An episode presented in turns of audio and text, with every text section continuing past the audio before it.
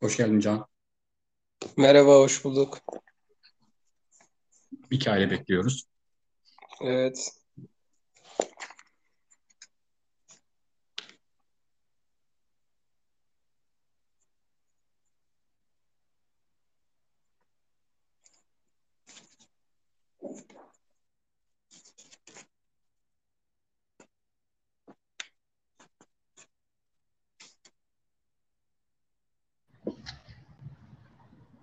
Hoş geldin Mikail. Merhaba. Merhaba.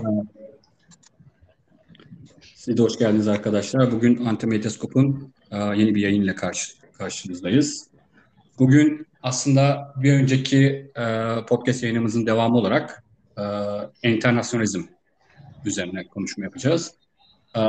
Bir önceki bölümde aslında bu Afganistanlı mültecilerin Türkiye gelişi üzerine başlattığımız bir internasyonalizm kavramı vardı. Bugün bu meseleyi daha tarihsel kökenleriyle ilgilenme, e, anlatmaya çalışacağız.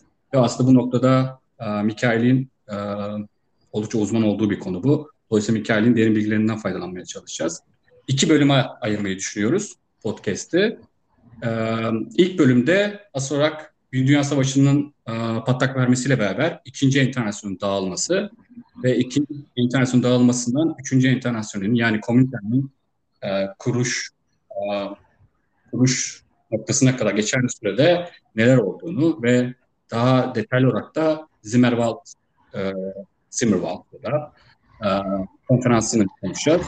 Dolayısıyla ilk parçada e, ikinci enternasyonun dağılışı ve hemen arkasında bu enternasyonun dağılmasıyla beraber tekrar e, Zimmerwald'da canlanmaya çalışılan internasyonel birliktelik, hemen arkasından Zimmerwald'ın içindeki sol kanat ve onların politik perspektifleri ve son olarak da komün, komünitenin kuruluşuna değmiş olacağız. Hemen arkasından ikinci bölümü başlatmak istiyoruz. İkinci bölümde ise daha güncel sorulara değineceğiz. Bunlardan ilki proletarya neden bir internasyonist bir sınıf? Ve tam da bu noktada neden internasyonist bir mücadele ihtiyacımız var? Neden dünya devrimine ihtiyacımız var? Dünya Komünist Örgütü'ne ihtiyacımız var, partisine ihtiyacımız var ve hemen arkasından da bugün Burjuva Sol dediğimiz e, ekseriyetli olarak e, sol, yani olarak neden internas konusunda bu kadar kafa karışıklığı içerisinde, neden bu kadar internasyondan uzak bir noktada e, politik perspektif sunuyorlar. Bunları değerlendirmeye çalışacağız. Amacımız e, şey değil, e, biz sistemimizi koymuyoruz, daha doğrusu koyamıyoruz. Dolayısıyla başlayacağız. Eğer e, becerebilirsek iki konuyu da iki, yani hem tarihsel nokta hem de güncel noktaları aynı yayın içerisinde anlatmak istiyoruz. Ama eğer e, bölüm daha uzarsa ikinci bölümü belki bir sonraki e, yayınımızda daha detaylıca konuşabiliriz. Şimdi ilk bölüm o zaman başlayalım isterseniz. Ben e, sözü Mikail'e bırakmadan önce kısaca bir isterseniz e, Zimmerwald'a giden yolu kısaca e, özetleyeyim. E, hani aslında şöyle bir şeyle başlamak gerekiyor. İşçi sınıfının onuru, şanı diyebileceğimiz ikinci internasyonel Birinci Dünya Savaşı'nın hemen patlak vermesiyle hemen akabinde aslında bir şekilde dağılıyor.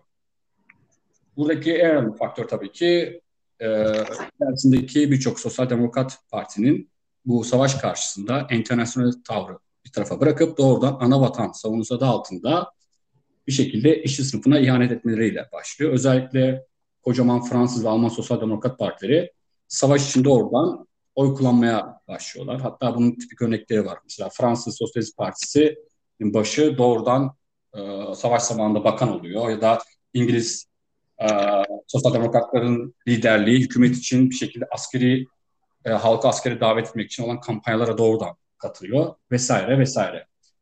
Yani tam bu noktada aslında ikinci enternasyonel içerisindeki birçok örgüt ana vatan savunusu üzerinden internasyonel fikrine dağılmış oluyor ve bir anda o bütün işi sınıfının çağını dediğim ikinci internasyonel bir şekilde dağılmış oluyor. Ve bu sürede geçen bir süre var. Savaş 1914'te başlıyor, 28 Temmuz'da. Ve bir yıl aşkın boyunca tabii ki hala sol kanatta kalan, internasyonel fikirleri savunmaya çalışan bir grup komünist bu tartışmaları yürütmeye devam, devam ediyor ve 1915 yılında e, 5-8 Eylül arasında e, Zimmerwald köyünde bir grup internasyonel bir araya geliyorlar. Ve bu aslında bu birliktelik aynı zamanda daha sonra komünitenin de e, tabanını oluşturacağını söyleyebiliriz. Ve bu şekilde ilk e, savaş karşıtı, e, ikinci internasyonel içerisinde yükselen, bu ana vatan savunucusuyla beraber yükselen savaş destekçisi fikre karşı e, ilk fikirler bu şekilde Zimmerwald'da başlıyor. İsterseniz bu noktada e, şu soruyla başlayalım. E, daha detaylı olmak açısından. İkinci internasyonel dediğimiz şey bu şanlı ikinci internasyonel neden dağıldı bu anlamıyla? Ee, sağ ol giriş için. Ya bu e, ikinci internasyonelden bahsederken hani neden dağıldığının yanında belki nasıl kuruldu falan o, o kısma da girelim biraz isterseniz diye düşündüm. Hı-hı. Uyar mı size? Mantıklı mı bilmiyorum ama çünkü e, gerçekten ikinci internasyonel sosyalist hareket içerisinde, Marksizm içerisinde hala bugün etkisini yani hala gölgesinde yaşadığımızı söyleyebileceğimiz bir örgütlenme. Onun kültürü, onun hareket tarzı, onun taktikleri, onun stratejisi hala üzerimizde. Hala modern sosyalist örgütlerin gücü ikinci internasyonelin başarılarıyla kıyaslanıyor birçok açıdan, birçok sosyalist açısından ve onun zaaflarıyla. Dolayısıyla çok çok önemli bir örgüt örgütlenme ve özellikle partileri çok önemli. Özellikle Alman partisi çok önemli. Niye önemli? Yani belki hani bunu biraz açalım. Hani niye bu kadar efsanevi bir örgüt ikinci internasyonel? Şundan dolayı yani çok temel olarak efsanevi bir örgüt. Yani ulaştığı başarı gerçekten de eşsiz. Mesela Almanya'da işte e, Birinci Dünya Savaşı'nın hemen öncesinde 1912'deki seçimlerde şimdi tam Alman Sosyal Demokrat Partisi'nin aldığı oy oranını net olarak hatırlamıyorum ama e, milyonlarca oy alıyor. Yani e, seçimde bu tabii genel Alman federal hani, e, seçim hani genel seçimleri, Reichstag seçimleri. Reichstag'ın da şeyi yok. Bir e, çok fazla bir idari gücü yok. Ama şöyle bir özgün yanı var. Ender olarak e, bir kişi bir oy. Tabii sadece erkekler oy verebiliyor e, sistemine göre oy verilebiliyor burada. Onun dışında tabii Almanya'da şey de var. Yani daha lokal parlamentolar da var. İşte Pr- e, Prusya parlamentosu var örneğin. İşte daha küçük eyaletlerin parlamentoları var falan ama neyse Reichstag'da örneğin e, %30'a yakın oy alıyor sosyal demokratlar. Yani parlamentodaki son seçimlerde, Birinci Dünya Savaşı'ndan önceki son seçimlerde en büyük parti oluyor. Mesela e, genel olarak işte e, Amerika'da sosyalist hareketin hep zayıf olduğu söylenir. Öyle olduğu düşünülür. Ama Birinci Dünya Savaşı öncesinde e, şimdiye kadar yani Bernie Sanders'la falan kıyaslarsak işte Eugene Debs Amerikan Sosyalist Partisi'nin Birinci Dünya Savaşı'ndan önceki başkan adayı e, kaç oy alıyor? Yani yüzde ona yakın neredeyse yani milyon civarında oy alıyor ve Amerika'da sosyalist yerel devlet e, eyalet e, organlarında işte New York gibi şu gibi yerlerde e, sosyalist parlamenterler var. Sosyalistlerin inanılmaz bir basın gücü var. Kendilerine ait e, gazeteleri Almanya'da onlarca 90 civarında sanırım Birinci Dünya Savaşı'ndan önce sosyalistlerin kontrol ettiği gazete var. Ondan sonra benzer bir durum Fransa içinde geçerli. Fransa Sosyalist Partisi biraz daha küçük. Ee, Alman Sosyalist Partisi sanırım Birinci Dünya Savaşı'ndan önce mesela 1 milyon civarı üyesi olduğunu hatırlıyorum yanlış hatırlamıyorsam. 1-1,5 milyon.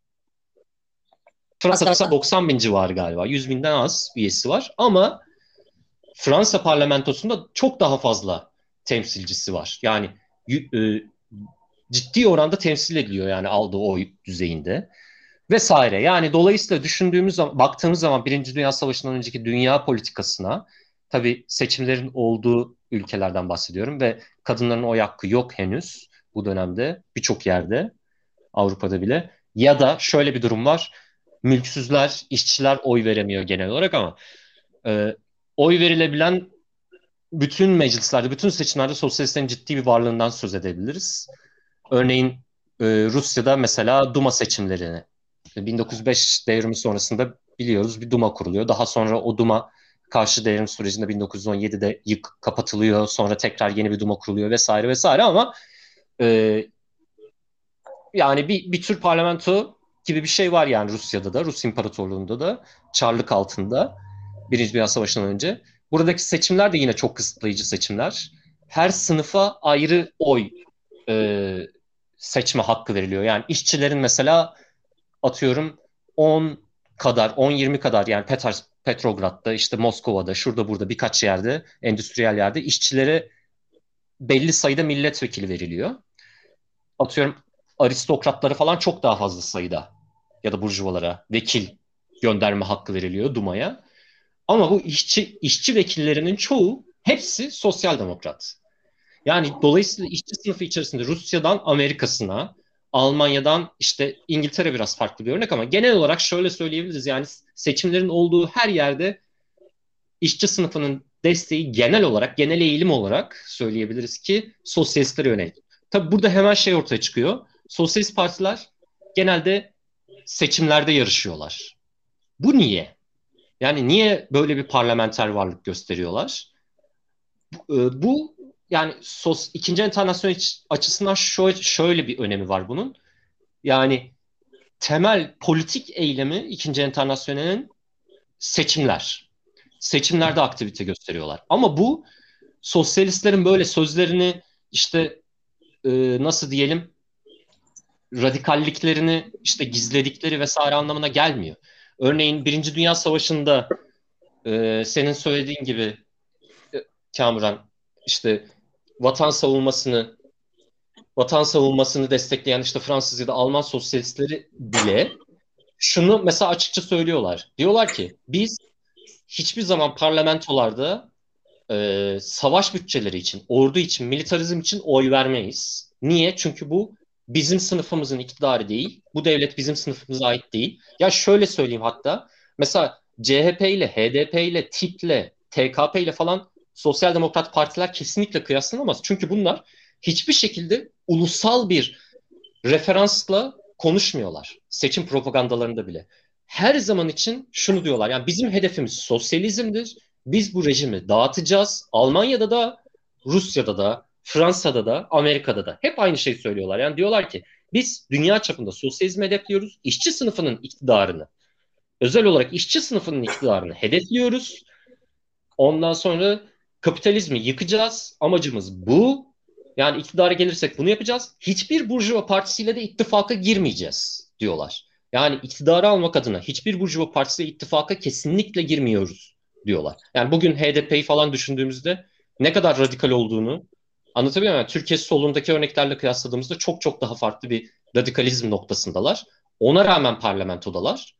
Ona rağmen ortadalar. Ona rağmen onlarca yayınları var. Ciddi bir varlık oranları ve buna rağmen ya açıkça Marksist olduklarını, açıkça proletaryanın iktidarını hedeflediklerini söylemelerine, sosyalizmi hedeflediklerini söylemelerine rağmen e, bir şekilde mecliste varlık gösterebiliyorlar. Şu, şudur budur. Yani dolayısıyla farklı bir tarihsel konjonktürden bahsediyoruz. Farklı bir dönemden bahsediyoruz. Sosyalistlerin çok görünür olduğu, çok aktif olduğu tabii ki ama söylemlerinin radikalliği ölçüsünde de sivil toplumdan, diğer partilerden, burjuva toplumdan dışlandıkları bir süreçten bahsediyoruz. Yani sosyalistlerin bu dönemde çok dostu yok. Mecliste onlara işte destek olan grup yok. Burjuva liberalleriyle böyle çok e, çeşitli seçim ittifakları durum kuruyorlar ama bunlar e, ya çok açık değil ya çok örtük liderlikler düzeyinde gizli yapılan şeyler ya da işte çok ciddi arada siyasi farklar var, siyasi tartışmalar var. E, işte kesinlikle e, savaşı, kolonizasyonu desteklememek gibi, işte ulusal savunma için, militarizm için militarist bütçeleri desteklememek gibi böyle radikal şeyler yapıyorlar yani. Şimdi Peki, ikinci bu zaman... Mikel, tam bu nokta o zaman şu soruyu sormamız gerekiyor belki de. Hani anlattığın e, anlattığın şeyler üzerinden yani ikinci enternasyonel gerçekten işçi sınıfının onur şanı diyebileceğimiz bir örgütlenme. Gerçekten bütün dünyada bir e, enternasyonel perspektifleri var doğrudan açık kimlikler, Marksistler e, doğrudan işçi iktidarını hedefliyorlar. Ama bir tarafıyla da şunu söylüyoruz. E, parlamento içerisinde mücadele veriyorlar ya da bundan kaçınmıyorlar. E, bugünden baktığımız zaman hani aslında hani bizim perspektifimizde hani mesela şu an söyleyebiliyoruz ki hani parlamenterizm tamamıyla burjuva e, siyasetidir. Buna ilkesel düzeyde karşı çıkıyoruz ama o koşuldan baktığımız zaman e, durum böyle değil. Ki tam da bu noktada aslında şu zaman şunu sormamız gerekiyor. Savaş başladığında neden bu e, mesela daha önceki lokal yerel savaşlara doğrudan işte Burjuva hükümetine destek vermeyeceğini açıklayan e, bu e, sosyalistler, sosyal demokratlar neden bir Dünya Savaşı'nın patlak vermesiyle beraber e, o enternasyonel tavrından vazgeçiyorlar bir şekilde. Ee, şöyle yani bir şey var. Belki... belki de özelliğini vurgulamamız gerekiyor. Nedir bu özellik? Evet. Birinci Dünya Savaşı ya şey ya Birinci Dünya Savaşı'nın geleceği 1914'ten önce belli. Bekleniyor yani. Böyle bir savaş olduğu biliniyor. Ve ikinci internasyonel bu konuda işte bunun farkında. Ee, ikinci internasyonel liderliği. Şimdi ikinci internasyonel federe bir örgüt. Mesela Almanya'da diyelim Sosyal Demokrat Parti var. İşte Hollanda'da, Belçika'da, Fransa'da, İngiltere'de vesaire. Bunların hepsi kendilerini ikinci internasyonele bağlıyorlar. Bu ikinci internasyonel şöyle bir yapısı var. 2-3 yılda bir kongreler yapıyor. İşte 1907'de Stuttgart, 1889'da kuruluyor. Ondan sonra her 2-3 yılda bir periyodik kongreler yapıyor. İşte 19, 1904 Amsterdam, 1907 Stuttgart, 1910 Kopenhag, 1912'de olağanüstü bir kongre yapıyor. Basel Kongresi İsviçre'de. Bu kongreler e, en üst idari yapı yani genel olarak. Burada bütün örgü bağlayan kararlar alınıyor. Sosyalist partilerin delegeleri geliyor. İşte ulusal raporlarını sunuyorlar vesaire. Ee, şimdi şöyle bir tartışma var ikinci enternasyonel içerisinde. Yani savaşın geleceğini biliyorlar. Niye biliyorlar? Çünkü 1900'lerin başından itibaren hatta 1890'lardan itibaren Avrupa'nın büyük belli başlı gelişmiş ülkeler arasında bildiğimiz işte kolonyal rekabet ciddi bir şekilde şiddetlenmeye başlıyor. 1890'larda özellikle bu Afrika'nın paylaşılması için bir rekabet şeklinde gelişiyor. Daha sonra işte e, zaten işte dünyanın birçok yeri e, koloni, kolonileştirilmiş. İşte İngiltere'nin en büyük koloni imparatorluğu var. Hindistan'ı kapsıyor, Avustralya'yı kapsıyor vesaire. Müdahale edilmiş işte çeşitli 19. yüzyıl boyunca gerçekleşen Afyon Savaşları sonucunda vesaire. Daha sonra e, 1900'lerde bir kere daha e, diyecekler. Japonya kapitalistleşmiş. Japonya ile Rusya arasında bir gerilim var. Almanya kendisine geç gelen yani kapitalist rekabete geç katılmış bir ülke Almanya ve kendisine pazar ve işte e, kaynak arıyor.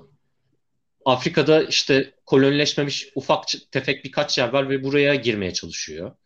Bu tabii İngiltere ve Fransa'yı rahatsız ediyor ama İngiltere ve Fransa kendi içerisinde de kolonyal rekabet var. Bu rekabet işte Fas krizi gibi çeşitli sonuç e, krizlere yol açıyor. 1910-11 gibi Fas'ta 1910'ların başında işte Fas'ı kim kontrol edecek? Fransa mı? Almanya mı falan? Bunu, bunun üzerinde bir gerilim var. Daha sonra Balkanlarda başka bir gerilim var. Balkanlarda özellikle Avusturya, Macaristan ve Rusya arasında bir gerilim var. Amerika ile İspanya arasında bir gerilim var. İşte e, Karayipler'de veya Filipinlerin kontrolü üzerine. Dolayısıyla dünyanın e, başlıca kapitalist güçleri birbirleri arasında e, çeperde Asya, Afrika'da özellikle çeşitli yerlerin kontrolü veya pazarların ele geçirilmesi üzerinden bir rekabeti sürdürüyorlar. Yani bu rekabetin şiddetlendiği ta 1904'te başlayan Rusya Çin Japonya pardon Rusya Japonya savaşından itibaren görülüyor. Burada şimdi sosyalistler bu kongrelerinde daha demin bahsettiğim bunun üzerine uzun süredir tartışıyorlar. 1907'deki Stuttgart Kongresi'nden itibaren ciddi bir tartışma yürüyor. Ee, en son Balkan Savaşı, ilk Balkan Savaşı patlak verdiği zaman ciddi anlamda bir dünya savaşı çıkması riski var gibi gözüküyor. Burada bunun üzerine sosyalistler acil bir toplantı yapıyorlar. Diyorlar ki şimdi bunların ikinci enternasyonelin kongreler dışında bir tane de merkezi organı var. Enternasyonel Sosyalist Büro diye. Bu büro Belçika'da. Belçikalı sosyalistler de çok e, kuvvetli yani. Ülke küçük ama hani kolonyal bir imparatorluk. Aynı zamanda da ciddi bir işçi sınıfı nüfusu var. Çok endüstriyelleşmiş bir ülke Belçika. Burada e, kuruluyordu. Zaten işte Fransa, İngiltere ve Almanya arasında böyle stratejik bir konuda vesaire. Neyse uzatmayalım. Bu Belçika'daki Enternasyonel Sosyalist Büro'ya bir savaş çıkması durumunda Avrupalı kapitalist ülkeler arasında bir savaş çıkması durumunda acil kongre çağırması yetkisi veriyorlar. Daha sonra e, Balkan Savaşı sonrasında olduğunu gerçekleştiğini söylediğim acil Basel Kongresi'nde şey kararı alıyorlar mesela. Diyorlar ki kapitalistler arasındaki rekabet çok hızlandı, militarist harcamalar çok fazla arttı. Bunun sebebi emperyalizmdir diyorlar. İkinci Enternasyonel söylüyor bunu. Emperyalizm artık kapitalizmin tarihsel olarak sınırlarına dayandığını yani dünyanın her yerini ele geçirdiğini kapitalistlerin daha fazla ele geçirecek bir yer olmadığını ve kendi aralarındaki rekabeti bunun kızıştırdığını bu kızışma sonucunda da bir tür e, kapitalistler arası savaş riskinin doğduğunu, bu savaşın, olası savaşın çok büyük bir yıkıma yol açacağını, üretici güçleri yok edeceğini ve kapitalist, kapitalizmin artık gericileştiğinin işareti olacağını söylüyorlar. Bu noktada da diyorlar ki ikinci internasyonel söylüyor bunu. Yine Basel Kongresi'nin manifestosunda bu minvalde bir şey söylüyorlar. Yani savaş çıkarsa devrim yapmamız gerekir. Her sosyalist, her ülkedeki sosyalist savaş çıkması durumunda e, kendi hükümetini devirme için harekete geçmesi makbuldür ve bu görevidir. Yani bu görevi veriyoruz diyorlar. Almanya'daki sos yani bunun nasıl olacağı tabii tartışmalı bir konu. Yani ikinci internasyonel bu konuda çok net değil. Bazıları diyor ki işte e, greve gid kitle bir grevine gidilmesi gerek. Bazıları diyor ki başka şeyler yapılması lazım falan filan ama uzlaştıkları konu şu. Meclislerdeki sosyal demokrat vekiller asla ve asla e, şeye oy vermeyecekler. Savaş bütçelerine oy vermeyecekler. Çünkü daha bu dönemde meclisler tabii ki şeye bütçelere oy veren yani meclislerin belki yasama gücü kısıtlı olabilir. Almanya'da mesela kısıtlı. E, idari fonksiyonları sınırlı. Ama yasama güçleri var. Hala yasama güçleri var ve yasama bugün bence dünyadaki durum değişti ama 19. yüzyılda hala şeyden bahsedebiliyoruz. Yasamanın yani meclislerin özellikle bütçe konusunda çok büyük bir hakimiyeti var ve kısmen de yürütmeden ayrılar. Yürütme biraz değinmek lazım. Ya 19. yüzyılın Avrupa'sı ile bugünkü dünyayı kıyaslamamamız lazım. Yani çok örtüşmediği noktalar var. Çünkü 19. yüzyılda hala birçok yerde yürütme e, monarşik ya da aristokratik sınıfların kontrolünde. Örneğin işte e, Almanya'dan bahsedersek meclisin hükümeti belirleme şeyi yok. Hükümeti yine e, Kaiser atıyor. Rusya'da da öyle. Ama meclisin sadece hükümetin belirlediği bütçeleri evet ya da hayır deme hakkı var. Tabi bu da genelde kağıt üstünde bir hak. Yani bu da çiğnenebilir. Yürütme bunu da çiğneyebilir ama gayrimeşru bir duruma düşer o noktada. İngiltere, Fransa, Amerika bu noktada istisnai örnekler. Çünkü buralarda hala şey var. Ee, yani yasama organlarının daha büyük kontrol olduğunu söyleyebiliriz. Ama bu tip bir sınıfsal iş bölümü olduğunu genel olarak görüyoruz. Yani e, yürütme daha geri sınıfların elinde, yasama organları ise burjuvazinin ya da yeni yeni artık daha önce de söylediğim gibi sosyalist partilerin 1870'lerde kurulmasıyla ve güçlenmesiyle birlikte sosyalistlerin ciddi etkisi altında.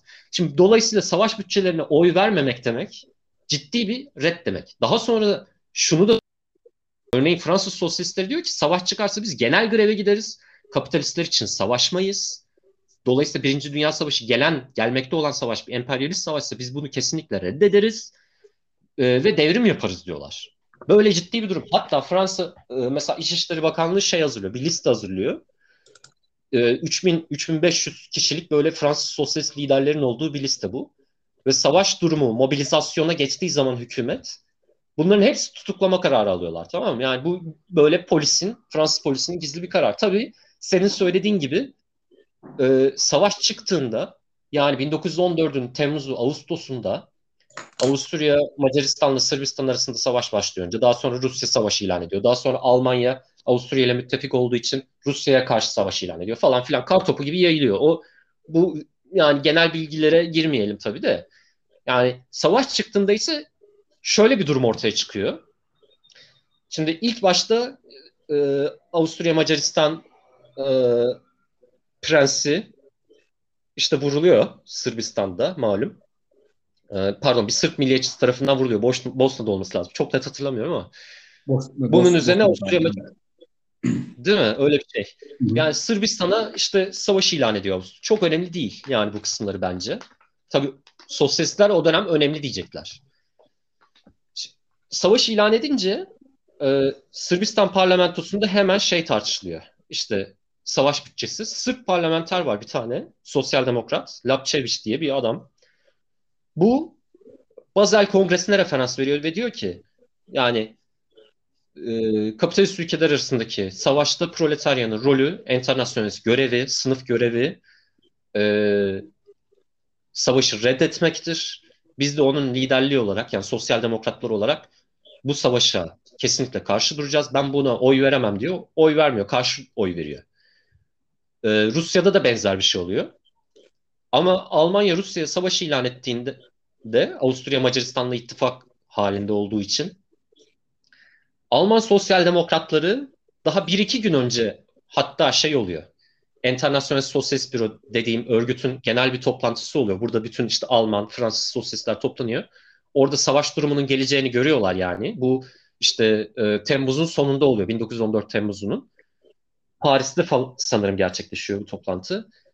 Burada Alman e, Hugo Haas diye bir Alman milletvekili var. Diyor ki yani kesinlikle inanmıyorum liderliğinin e, savaş bütçesini meclisteki vekillerin destekleyeceğini. 2-3 gün sonra bütün vekiller Karl Liebknecht dahil.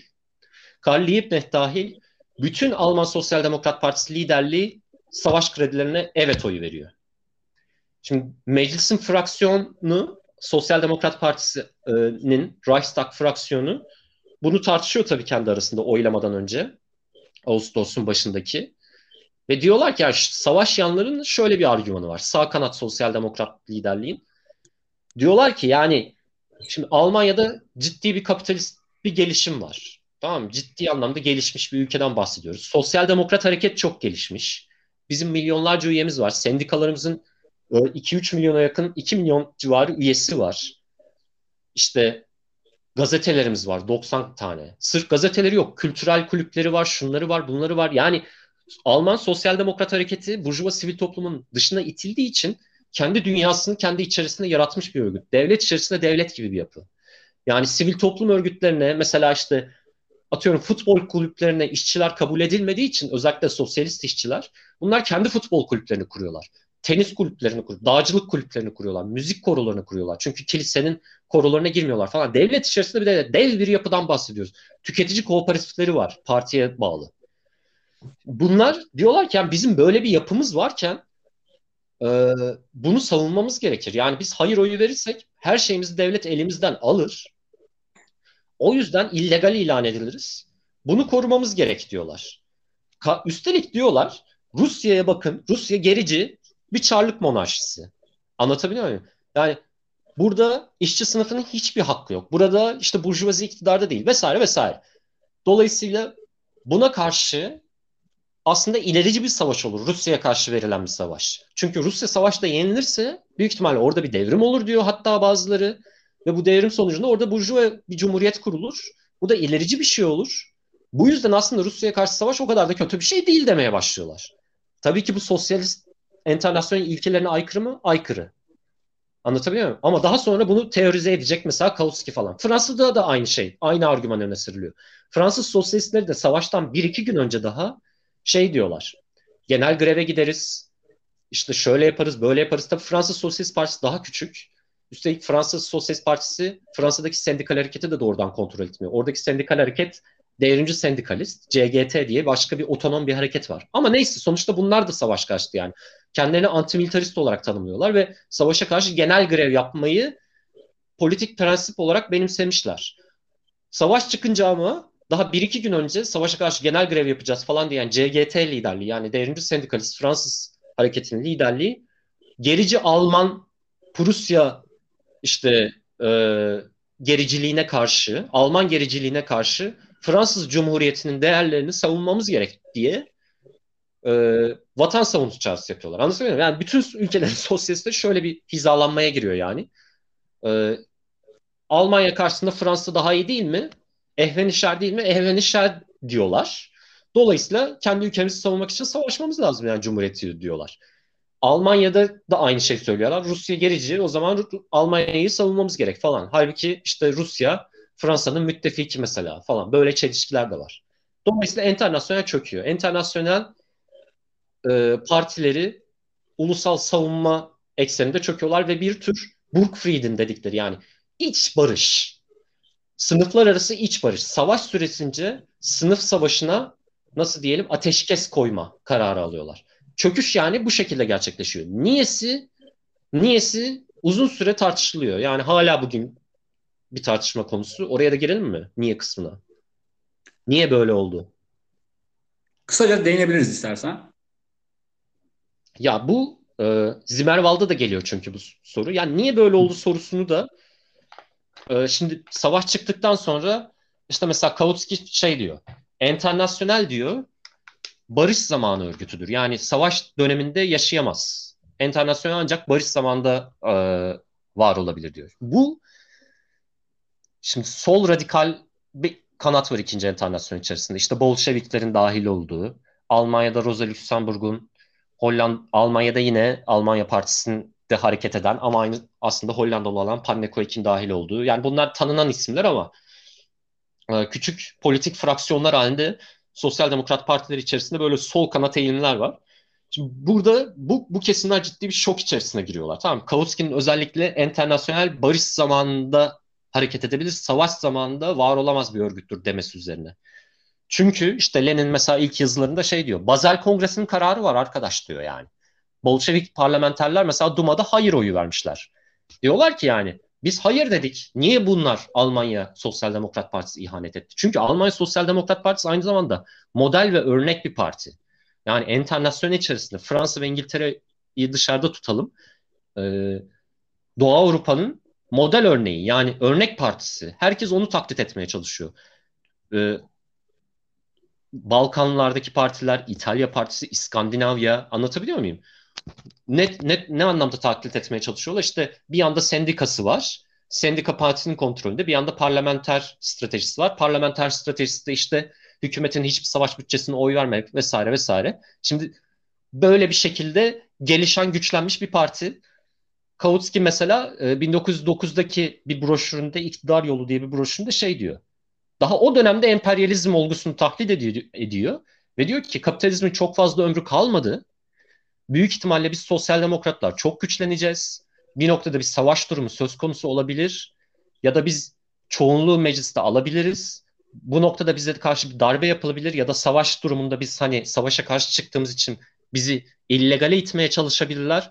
Bu noktada artık sosyalist devrim gündeme gelmiş demektir ve sosyalist devrime başlarız diyor. Ya bu minvalde konuşuyor. Anlatabiliyor muyum? Kautsky'nin iktidar yolu broşürü böyle diyor. 1914'te Kautsky garip bir şekilde tersine dönüyor. Ama bunun tabii öncesi de var. Yani bir kitle grevi tartışması dönüyor 1910'da başlayarak. Ba- başlayan vesaire. Şimdi oralara belki girmek gerektiğini bilemiyorum, kestiremiyorum ama şimdi 1914'te sol kanatlar e, ciddi bir tartışma içerisine giriyorlar. Yani niye çöktü bu örgüt? Anlatabiliyor muyum? Yani nasıl açıklayabiliriz bunu? Bazel Kongresi'nde söz verilmiş, şurada söz verilmiş, burada söz verilmiş. Yani enternasyonist bir e, savaş karşıtı dünya çapında bütün işçi sınıfı örgütleri bir, birlikte mücadele edecektik. Devrim yapacaktık Avrupa'da. Niye durdu bu olay? Yani bu şimdi bu ilk tahlili Pannekoek ortaya atıyor. 1914'ün Kasım'ında Pannekoek bir yazı yayınlıyor. İkinci Enternasyonel Enternasyonel Çöküşü isimli. Ee, bu yazı İsviçre'de yayınlanıyor bir dergide. Bunu Lenin de daha sonra okuyor ve şey diyor. Şilyapnikov diye bir Bolşevik var. Yeraltı örgütçüsü bir Bolşevik. Profesyonel işçi bir e, adam bu. Ona yazdığı bir mektupta işçi sınıfına sadece Pannekoek doğruları söylüyor. Bir tek Pannekoek acı gerçeği söylüyor diyor. Şimdi Pannekoek burada analizinde şey diyor. İlk analizlerden biri bu çöküşle ilgili. Diyor ki ikinci enternasyonel çöküşü geliyordu diyor. Çünkü bütün enternasyonellerin tarihine bakalım. Birinci enternasyonel, ikinci enternasyonel, komünist lig vesaire. Bunların hepsinin kendi içlerinde e, çeşitli eğilimler savaşıyordu diyor. Hani devrimci eğilimler ve geriye düşen opportunist eğilimler. İkinci enternasyonel içerisinde de opportunist bir eğilim vardı. Bu eğilim ikinci enternasyonel hakim oldu diyor Pannekoek. Nasıl hakim oldu? Çünkü aslında ikinci enternasyonel kapitalizmin barışçıl gelişim sürecinin bir ürünüydü diyor. Ne demek barışçıl gelişim süreci? Şimdi biz kapitalizmden bahsettiğimizde 19. yüzyıl kapitalizmini bugünkü kapitalizm gibi düşünürsek yani ciddi bir hataya düşmüş oluruz. Yani 19. bugünkü kapitalizm anlayışımızı 19. yüzyıla proje edersek yani öyle okursak. Çünkü 19. yüzyılda kapitalizm gerçekten henüz dünyanın çoğu için yeni bir olguydu. Yani 19. yüzyılın başında kapitalist e, bir sanayi devrimi İngiltere gerçekleşti. Ücretli ilişkiler falan bunlar İngiltere'de hegemonik duruma gelmeye başladı ama Avrupa'nın çoğunda henüz 19. yüzyılın ortasında 1850'lerde falan bile bundan söz edemiyoruz yani. 1850'lerde bile kapitalizm hala Avrupa hatta Amerika için marjinal. Hala örneğin Amerika'da bağımsız çiftlikler var 1850'lerde ya da plantasyonlar var. İşte köylü nüfusu Almanya'da bile çoğunluk. Ancak 1870'lerde 80'lerde ikinci sanayi devrimi dalgasıyla birlikte buralar kapitalistleşiyor. Ama bu süreç e, yavaş ve sancılı bir süreç. Yani şöyle, şu açıdan sancılı bir süreç. Yani kapitalizmin gelişimi derken biz sadece şey gibi düşünmeyelim. Yani işte bir yere fabrika kuruluyor tamam mı? Ondan sonra e, artık nüfus hani tırnak içerisinde ya da işte e, ücretli işe ihtiyaç duyan bir nüfus, mülksüz bir nüfus gidip burada işte çalışıyor falan. Oldu bitti tamam bu kapitalizm geldi demek değil. Bunun hukuksal ve politik boyutları da var. Çünkü kapitalizmin gelmesi demek eski feodal toplumsal ilişkilerin e, hani kırsal ilişkilerin yıkılması demek radikal bir şekilde. Ne demek bu? Ya çok basit. Örneğin e, 17. yüzyıl Amerika'sında bile e, hala işte köylülerin ne giyeceği, ne renkte giyeceğini belirleyen ya da başka sınıfların hani herhangi bir sınıfların ne giyeceğini belirleyen kurallar ve yasalar var. Tamam Köylüler işte yeşil, kırmızı tür şeyler giyebilir. Aristokratlar siyah giyebilir. Şudur budur. Anlatabiliyor muyum? Bu tip böyle bir e, kapitalizmle uyumsuz kurallar dizisi var. Yani kapitalist ilişkiler, ücretli iş ilişkileri iç, içerisinde gelişemeyeceği bir kurallar. Şimdi sanayileşme hızla 1860'larla birlikte Avrupa'ya yayıldıkça yeni yasalar, işte tren yolları geliyor, hızlı iletişim geliyor, telgraf geliyor, şu geliyor, bu geliyor. Yani şehirler hızla büyümeye başlıyor. Ondan sonra şehirlerde salgınlar oluyor. Salgınlara karşı temizlik önlemleri alınması gerekiyor vesaire. Yani toplum radikal bir şekilde alt üst olmaya başlıyor. Bu kuralları belirlemek için işte parlamentolar kuruluyor mesela. Anlatabiliyor muyum? Yani ilk burjuvalar mesela burjuvaların gözde mesleklerinden biri 1870'lerde 1900'lere kadar hukuk. Avrupa'daki üniversitelerin e, çoğu mühendislik, fizik, şu bu gibi e, alanlarda eğitim vermiyor. Hukuk eğitimi veriyor. Çıkanların hepsi avukat olmuyor. Çoğu mesela bunların burjuva çocukları meclislere giriyorlar. Yerel meclisler olabilir, genel e, ulusal meclisler olabilir vesaire. Bu meclislerde yasa tartışmaları yürütüyorlar. Düzenlemeler üzerine tartışmalar yürütülüyor. İşte yeni kapitalist sanayi ve ekonomi ve toplumsal ilişkilerin içerisine gelişebileceği hukuksal çerçevenin e, sınırları belirleniyor. Eskiden işte aristokratların nasıl diyelim başına buyruk belirlediği şeyler buralarda artık daha hani tırnak içerisinde bilimsel, teknik bir çerçevede evrensel ilkelere göre belirlenmeye başlıyor. Şimdi bu bu koşullarda işte parlamentolara aynı zamanda sosyalistler de girmeye başlıyor. Ama sosyalistler şey diyorlar. Yani bu gelişim kapitalizmin insanlığı ve toplumu işte hızlı bir şekilde, radikal bir şekilde değiştirmesi, şekillendirmesi, yeniden belirlemesi aynı zamanda onun mezar kazıcısını proletaryayı da üretiyor. Fakat bu proletarya henüz iktidarı alabilecek olgunlukta değil diyorlar. Niye böyle diyorlar? Çünkü bunlar e, ikinci enternasyonel şeyin deneyimi üzerinde kurulmuş. Yani yine sürekli geriye doğru gidiyorum ama 1871 Paris Komünü'nün yenilgisi üzerine kurulmuş. Paris Komünü'nün yenilgisinden çıkan en önemli derslerden biri de Paris'in ki kendisi de çok sanayileşmiş bir şehir değil o esnada Paris. En, modern anlamda endüstriyel bir kent değil ama yine de ciddi bir proleter nüfusu var. Paris'in köylü Fransa içerisinde sıkışıp kalması durumu. Dolayısıyla bu yenilgiden çıkarılan derslerden biri de proleter nüfusunun iktidarı alabilecek olgunluğa ve sayısal güce erişmesi gerekiyor diyorlar. Hani bu anlamda bir barışçıl gelişim süreci var. Gerçekten de parlamentolarda yapılan reformlar birçok bir anlamda işçi sınıfının hayat standartını düzeltiyor yani. Mesela çalışma saatlerinin sınırlandırılması, işte çocuk işçilerin e, çocuk sömürüsünün falan sınırlandırılması gibi şeyler e, kapitalist ülkelerin parlamentolarında yavaş yavaş sınırlandırılmaya başlıyor. Tabii sosyalistlerin baskıları da var vesaire. Şimdi böyle bir yani, barış... Hı Mikel o zaman şöyle özetleyebiliriz o zaman. Aslında ikinci internasyonel dediğimiz bu e, şanlı örgüt aslında e, bir şekilde burjuvazinin ya da yani kapitalizmin ilk yükseliş dönemine tekabül etmesi. Hani kapitalizmin işte burjuvazinin hala devrimci bir sınıf olduğu, hala e, insanlığı ileriye taşıyabilecek bir e, potansiyel potansiyelde olduğu bir dönemde yükseliyor. Dolayısıyla bu dönemde ikinci enternasyonel içerisindeki partilerin e, pa, parlamentolar içerisinde mücadele etmeleri ya da e, bugün açısından ilkesel olarak karşı durduğumuz şeyler karşısında taraf olmalarında aslında bir sorun görmüyoruz.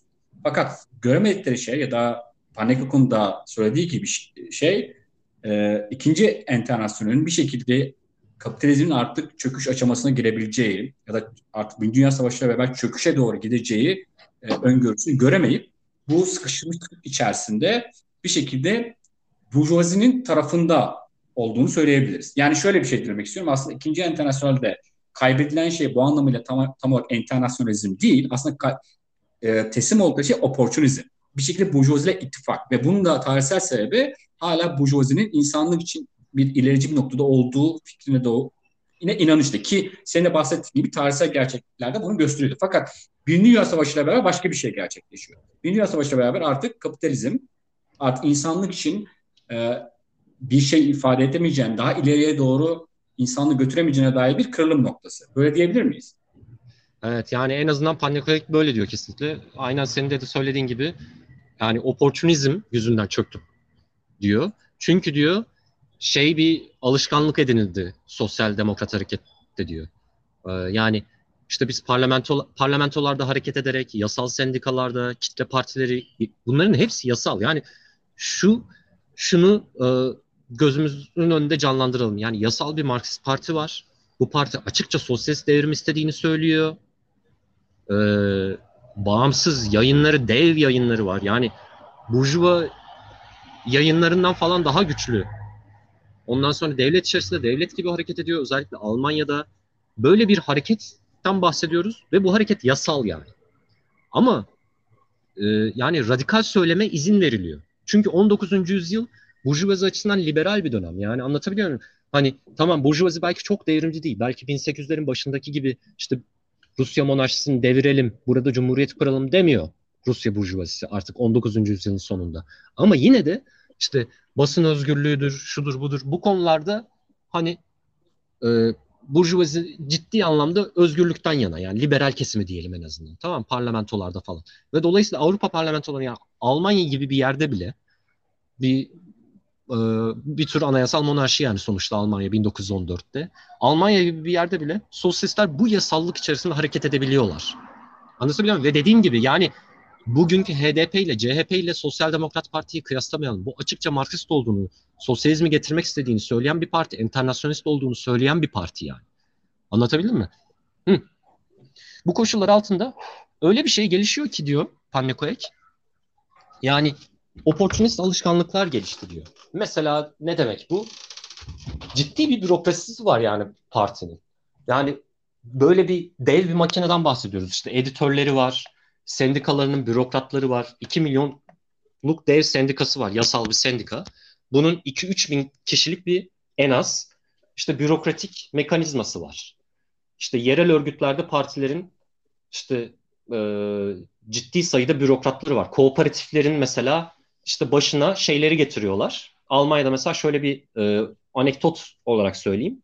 Mesela e, 1890'a kadar Alman Sosyal Part Sosyal Demokrat Partisi illegalde, yasa dışı yani. 1890'da antisosyalist yasalar kaldırılınca yasallaşıyor. Ama o döneme kadar patronların ve devletin kara listeleri var tamam mı? Mesela bir sosyalist işçi kara listeye girdiğinde hiçbir yerde çalışamıyor. Çalışamadığı için sosyal demokratlar mesela şey yapıyorlar. Yasal bir kooperatifin başına işte bakkal gibi bir şey tamam mı? Kooperatif mesela tüketici kooperatifi. Ama işçi yani sosyal demokrat partiye bağlı. Bir bakkal yani sadece işçilere satıyor. Ucuzdan satıyor vesaire. Bunun başına kara listeye gelmiş bir işçi, sosyalist işçiyi koyuyorlar. Bu şekilde yani bir tür dayanışma örgütü gibi bir şey kuruyorlar yani tamam mı? Ama Birinci Dünya Savaşı geldiğinde bu artık o kadar dev bir yapı haline gelmiş ki yani. Bunu ortadan kalkmasını göze alamıyorlar. Bunların kendi barları var, meyhaneleri var yani. işçilerin sadece toplandığı. Anlatabiliyor muyum? Yani şimdi bunların hepsinin bir anda illegal ilan edilmesi demek. Bütün liderlerin tutuklanması demek. Şimdi bu Pannekovic diyor ki yani bu işte oportunizm diyor. Yani bu sürecin kapitalizmin böyle barışçıl gelişiminin sonsuza kadar gideceğini varsaydı. Bazı sosyalistler diyor. Kautsky dahil diyor buna. Ee, ve dolayısıyla savaş çıktığında cesaret edip şeyi göze alamadılar diyor. Ee, Doğrudan savaş karşıtı söylem evet. İllegale çekilmeyi göze alamadılar diyor. Lenin bunu söyleyecek. Ya da işte ama tabii yani kendi ilkeleri yani artık şey oportunizmle radikal ilkeler arasında mesela savaş karşı şeyler sosyalizan şeyler söylüyorlar değil mi hani sosyalistler seçimlerde falan. Ama bir yandan da mesela oportunistçe hareket ediyorlar. İşte büyük kitle partileri, yasal örgütleri vesaire var. Bu ikisi arasındaki çelişki savaşa kadar götürülebiliyordu yani. Öyle ya da böyle gidiyordu yani. Hani hareket bölünmeden. Çünkü radikal bir harekete geçmesi gerekmiyordu sosyalist hareket. Savaşla birlikte yani emperyalist savaşa karşı mücadele etme anı geldiğinde artık bu ortadan kalkıyor. İşte 1914'te bunu ilk söyleyen Panekoy Kasım gibi falan bunu yazıyor. Daha sonra Lenin falan İsviçre'ye geliyor. Lenin o dönemde Avusturya Macaristan'da çünkü e, Rusya'da Rusya'dan sürgün edilmiş durumda, kaçmış durumda. Rusya sınırında Avusturya Macaristan'daki bir e, kasabada partinin illegal işte e, örgütlenmesini idare etmeye çalışıyor. Merkez Komitesi. O da Merkez Komite'ye dahil tabii ki Lenin. O, o yüzden orada. Daha sonra işte tutuklanıyor falan. 1914'ün son aylarında İsviçre'ye salı veriyor Avusturya Macaristan hükümeti Lenin'i. O da ilk okuduğunda bunu haklı buluyor. Ama bunu söyleyen kaç kişi var yani sosyalist harekette? Yani bütün dünya sosyalist hareketinde çok çok az. Troçki buna kat yani Troçki bunları söylemiyor. Rosa Luxemburg bunları söylemiyor. Anlatabiliyor muyum? Çünkü mesela şöyle şeyler de diyor. Bu radikal sol dediğim Pannekoek ya da Lenin gibileri. Diyorlar ki yani bu oportunizm ve ikinci enternasyonun çöküşü artık şeyi de göstermiştir bize diyorlar. Eski yöntemlerle mücadele edilemez. Yeni devrimci yöntemlere ve örgütlenme biçimlerine ihtiyacımız var. Artık Marksistler açıkça devrimci bir iç savaş ya da kitle ayaklanması örgütlemek zorundalar. Kapitalizmi yıkmak için diyorlar. Yani bu yeni tarihsel görev. Mesela nasıl 1860'larla 1914 arasındaki 50 yıldaki tarihsel görev şeydi. Barışçıl gelişme süreci içerisinde işte parlamentoları kullanmaktı. Artık yeni tarihsel görev kapitalizme karşı bütün dünya çapında ve bütün dünya kapitalistlerine karşı. Bunu da e, Görter Sosyal Demokrasi ve Birinci Dünya Savaşı diye bir e, broşür yazıyor 1914'te. Lenin ve Bolşevikler yine bunu çok beğeniyor. Zinoviev hatta 1914'te bir yazı yazıp işte gerçekten çok başarılı işte bir broşür falan filan diyor yani. E, bir eleştiri yazısında.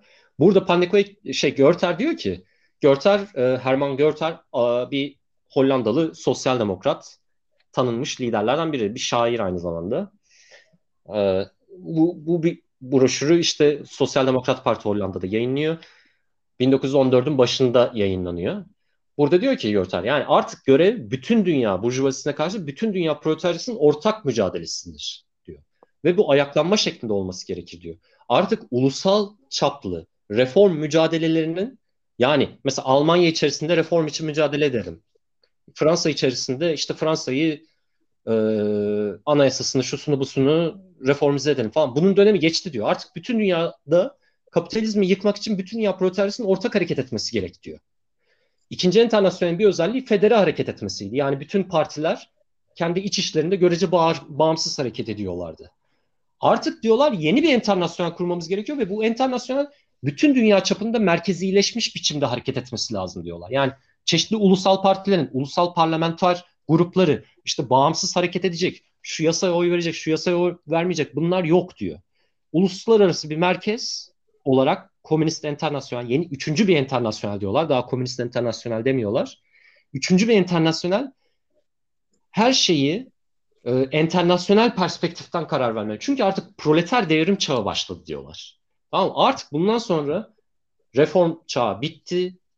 Sosyalist devrim, işçi sınıfı devrimi dönemi açılmıştır diyorlar. Kabaca bu çözümlemeyi 1914'ün başında sol radikaller ortaya koyuyorlar diyebilirim yani.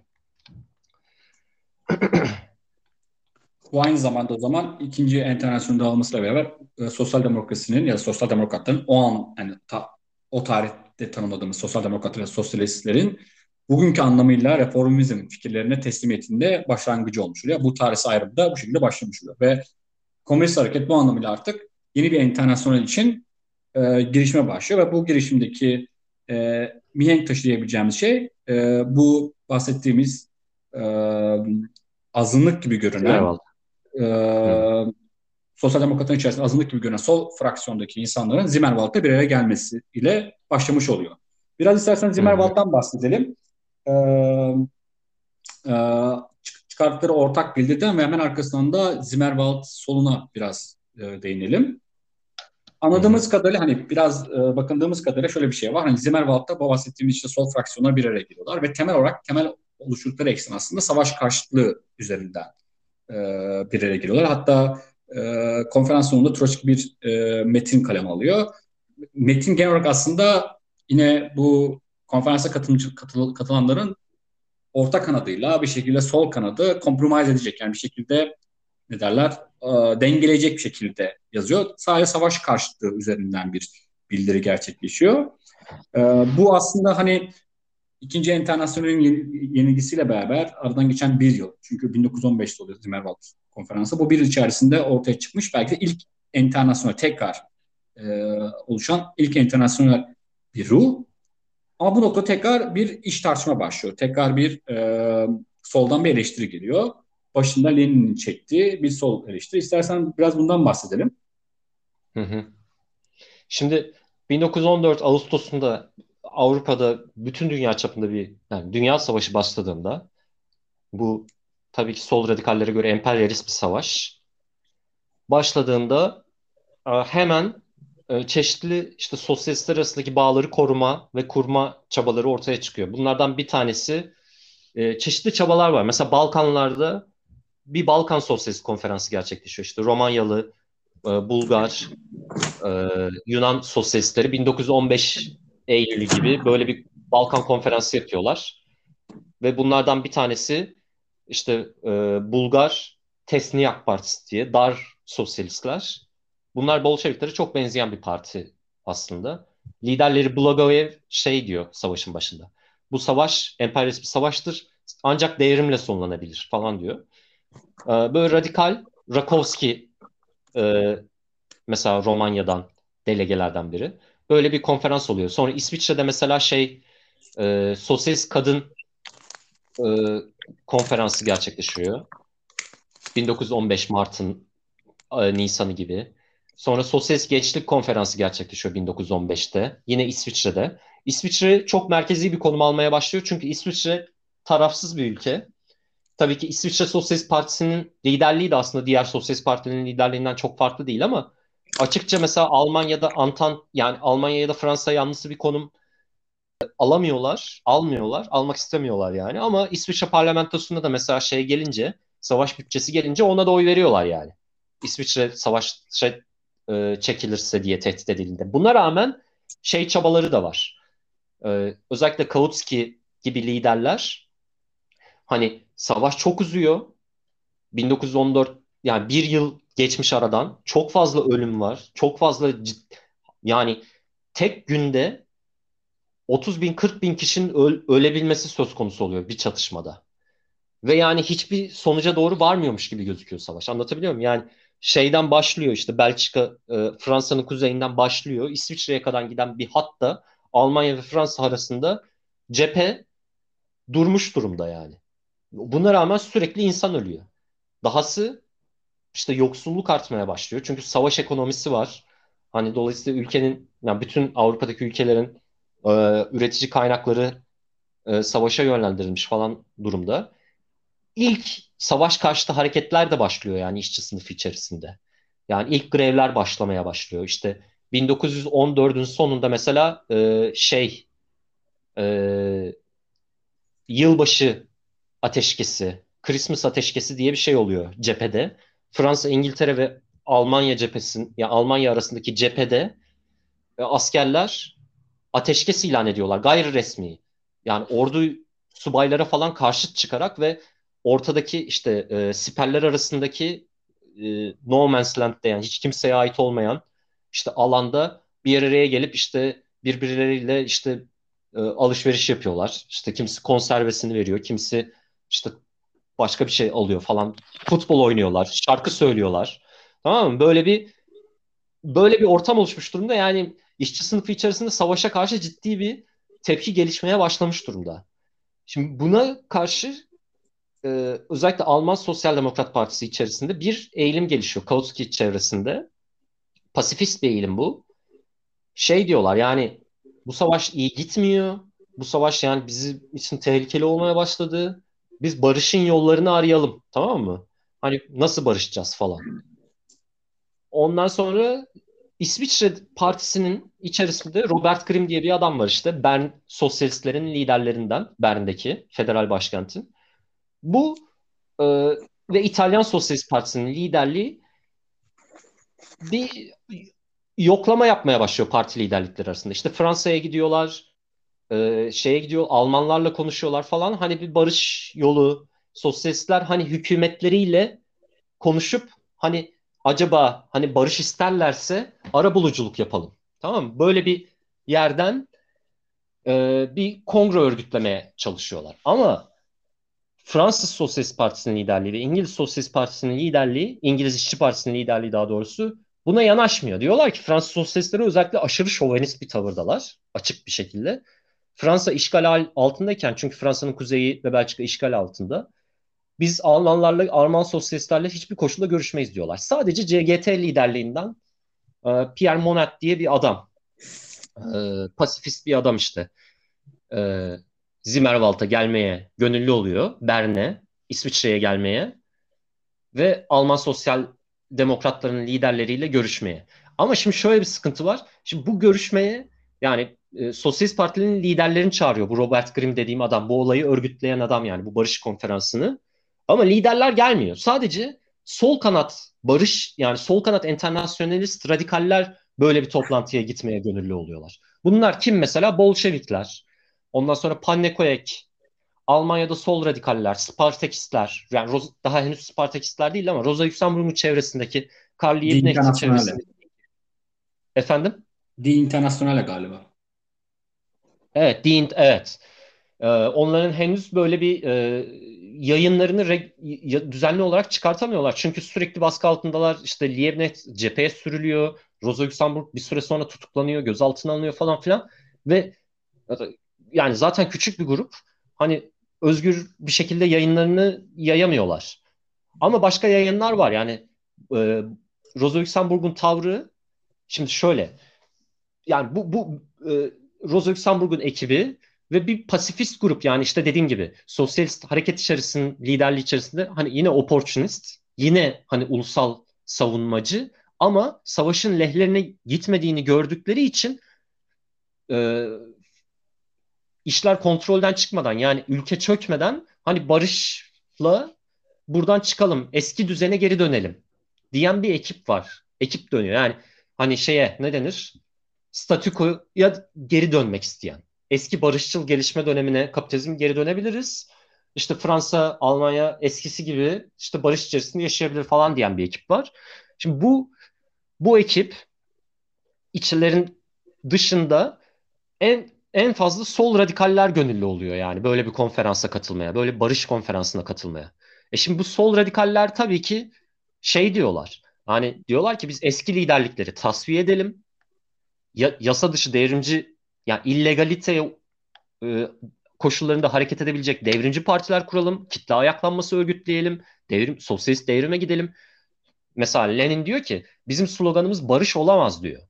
Bizim sloganımız iç savaş olmak zorunda diyor. Çünkü kapitalist savaşı iç savaşı çevirmemiz gerekiyor diyor. Çünkü artık yani eski barışçıl gelişme dönemine dönemeyiz diyor. Yani kapitalizm çöküş çağına girdi. Devrim yapmak zorundayız diyor.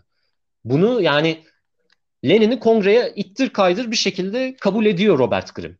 Ama aslında çok gönüllü değil. Yani mecbur kalıyor. Çünkü e, ana akım sosyalist hareketler böyle bir barış kongresinde görünmek istemiyorlar. Yani korkuyorlar. Diyorlar ki hani biz şimdi böyle barış konferansına gidersek milliyetçi aşırı sağcılar işte bizi yerler çiğ çiğ. Anlatabiliyor muyum yani? Böyle bir korku var. Neyse sonuçta birkaç sol radikal geliyor. Kongrede şöyle bir üçlü bir ayrım ortaya çıkıyor bir taraf diyor ki işte Alman Sosyal Demokrat Partisi'nin e, liderliğinden olan hani kesim Hugo Haas, e, Ledebour gibi adamlar.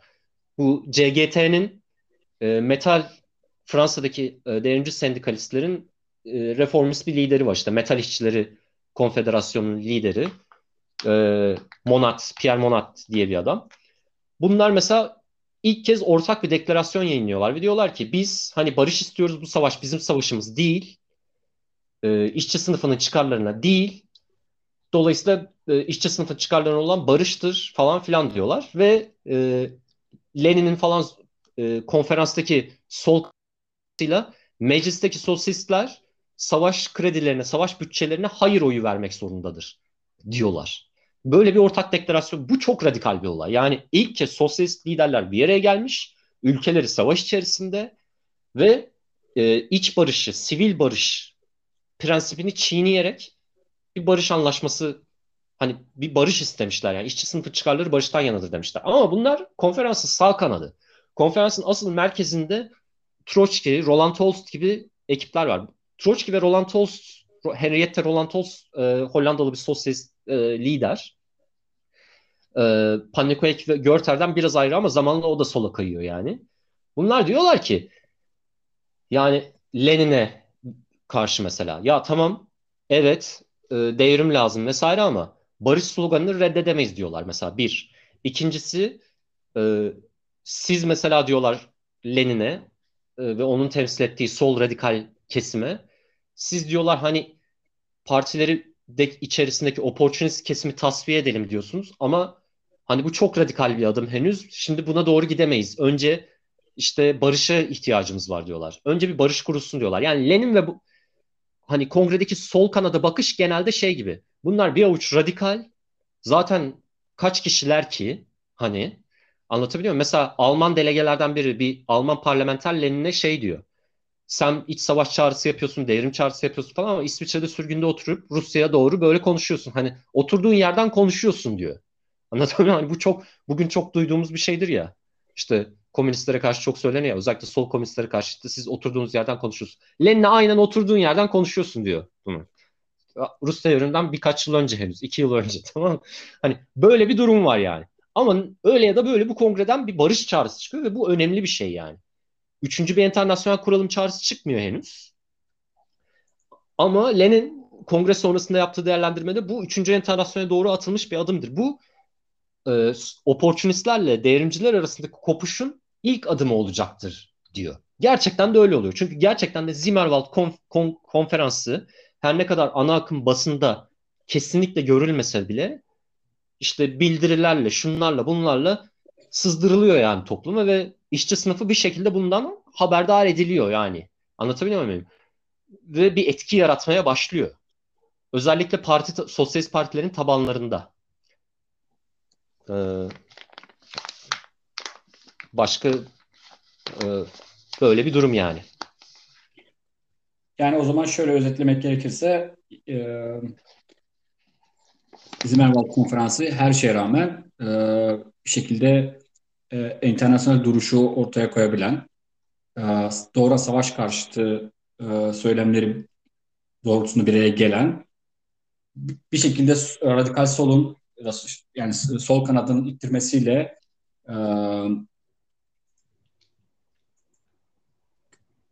sağ kanata sol kanatın bir şekilde kompromis edecek bir ortak bir manifesto yayınlanıyorlar. Yani sonuçta günün sonunda işte savaşa karşı barış sloganı etrafında toplanmış oldular. Fakat daha sonra Lenin senin de söylediğin gibi işte asıl sorunun savaş ya da barış değil tam tersi asıl meselenin savaş ya da devrim meselesi olduğunu vurguluyor ve bunun arkasından da artık sol kanat doğrudan bir üçüncü internasyonel çağrısına doğru gitme ihtiyacı görüyor. Diyebilir miyiz? Kesinlikle. Evet, evet, evet. Şimdi kongrede Lenin'e benzer düşünen tabii başka sosyalistler de var. Söylediğim gibi Pannekoek var mesela. Almanya'da ufak bir grup daha var. Bunlar e, Rosa Luxemburg'un ekibi de henüz partiden kopma yanlısı değil. Ondan sonra ama başka bir grup var. E, Pannekoek'in Radek'in yakın olduğu. İşte e, Baltık ve Polonya gibi ülkelerdeki hani Radek gibi sosyalistler var. Onlar da Lenin'e ve Bolşeviklere yakınlar. E, 1915-16 gibi Amerika'da da e, radikal sol bir eğilim doğuyor. İsviçre'nin içerisinde ve İskandinavya ülkelerinde ufak tefek gruplar var. E, şimdi bunlar bir araya geliyorlar ve Zimmerwald solu diye bir örgütlenme kuruyorlar. Troçki'nin yazdığı manifestoyu ya bunlar bir protesto yayınlıyorlar. Diyorlar ki yani işte daha demin bahsettiğimiz şeyler esas olarak yani barış sloganının yetersizliği vesaire. E, bu bu ek e, daha sonradan işte yayınlıyorlar kendileri ve Zimmerwald Sol diye örgütleniyorlar ve tam da senin söylediğin şeyleri söylüyorlar işte. Üçüncü bir internasyonel kurmalıyız. Bu acil bir görev. İşçi sınıfı artık eski tip örgütlenmeleri, parlamenter, sendikal, yasal örgütlenmeler üzerinden hani devam edemez. Yeni taktikleri, yeni mücadele yöntemlerine ihtiyacı var ve bunların başında da kitle eylemi geliyor diyorlar. Yeni teorik sorunlar var. Hani bunları artık açıklamamız lazım. Yeni bir tarihsel döneme girdik. Ve dediğin gibi yani devrim ve savaş çağındayız artık diyorlar. Bu 1915'in işte sonlarında kurdukları bir örgüt. İsviçre'de Zimmerwald diye bir şey. Tamamen uluslararası hareket eden bir network gibi bir şey. Ama tabii bunların kendi içinde de çatışmalar var ve uzlaşamadıkları yerler var. Örneğin en temel sorun aralarındaki en büyük sorun şey ulusların kaderini tayin hakkı sorunu. Çünkü bir yandan kapitalist ulusların oluşması dönemi eğer emperyalizmle birlikte sonuna geldiyse UKKT yani ulusların kaderini tayin hakkını nasıl savunabiliriz diyor bir kesim. Bolş Lenin'in içerisinde olduğu Bolşevikler demeyelim çünkü Bolş Lenin burada hakikaten azınlıkta yani. Zimmerwald solu içerisinde bu konuda. Lenin de diyor ki ancak diyor yani emperyalizme karşı UKKT'yi benimsersek mücadele edebiliriz. Yani bu taktiksel bir silahtır diyor. Yani bu tip kendi içerisinde bir sürü teorik sorunu var şeyin. Zimmerwald solunun. Ama üçüncü bir internasyonel kurmalıyız. Savaşa karşı devrimci iç savaş, bütün dünya çapında devrim ve proletaryanın bütün dünya çapında bütün dünya kapitalistlerine karşı birlikte hareket etmesi gerek ve devrimci bir şekilde hareket etmesi gerek. İlkesi Zimmerwald sol tarafından kabul ediliyor. Troçki, Lüksemburg, Rosa Luxemburg ilginç bir şekilde yani katılmıyorlar buna dediğim gibi. Ama bu henüz 1915. Yani 1917'de Troçki daha sonra da Rosa tavrı değişecek tabii ki Rus devrimiyle birlikte.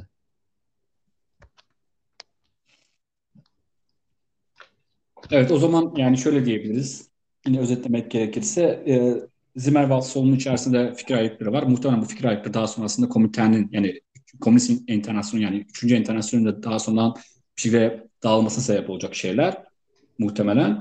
Ama e, Zimmerwald solunun hem fikir olduğu günün sonunda e, savaşa karşı bir devrim fikri ve ger gerçek anlamıyla artık bu ikinci internasyonel federatif yapısına karşı dünya devrimi savunması ve e, bir dünya komünist örgütü e, talepleri konusunda birleştiğini söyleyebiliriz. Tam bu noktadan da artık aslında evet. belki de hani komünitenin kuruluşuna kısaca değinebiliriz ve buradan ondan sonra isterseniz daha güncel sorulara geçebilirim ben. Ee, ne diyorsunuz siz? Tabii nasıl istersen. Uygun. Ya bence de isterseniz hızlıca bir komünitenin kuruluşuna girelim. En azından ilk kongreye kadar olan hani e, bugün hı hı. açısından önemli olan hani internasyonalizmi daha iyi anlamamız açısından neden bir dünya örgütüne ihtiyacımız var? Neden e, dünya devrimine ihtiyacımız var meselesi aslında ilk defa Komünist Internasyonel beraber e, vücut bulmuş diyebiliriz. E, isterseniz burada birkaç şey söyleyin. Ya e, 1915 ve 19 arası şunu söyleyeyim yani Zimmerwald solu dediğimiz şey aslında çok küçük bir yapı. Bolşevikler bile çok küçük bu dönemde. Yani çok küçük bir örgütten bahsediyoruz. Ve esasında yani şunu e, gözümüzün önünde canlandıralım. Bir dünya savaşı var. Gerçekten yani vahşi bir dünya savaşı. Her gün on binlerce insan ölebiliyor.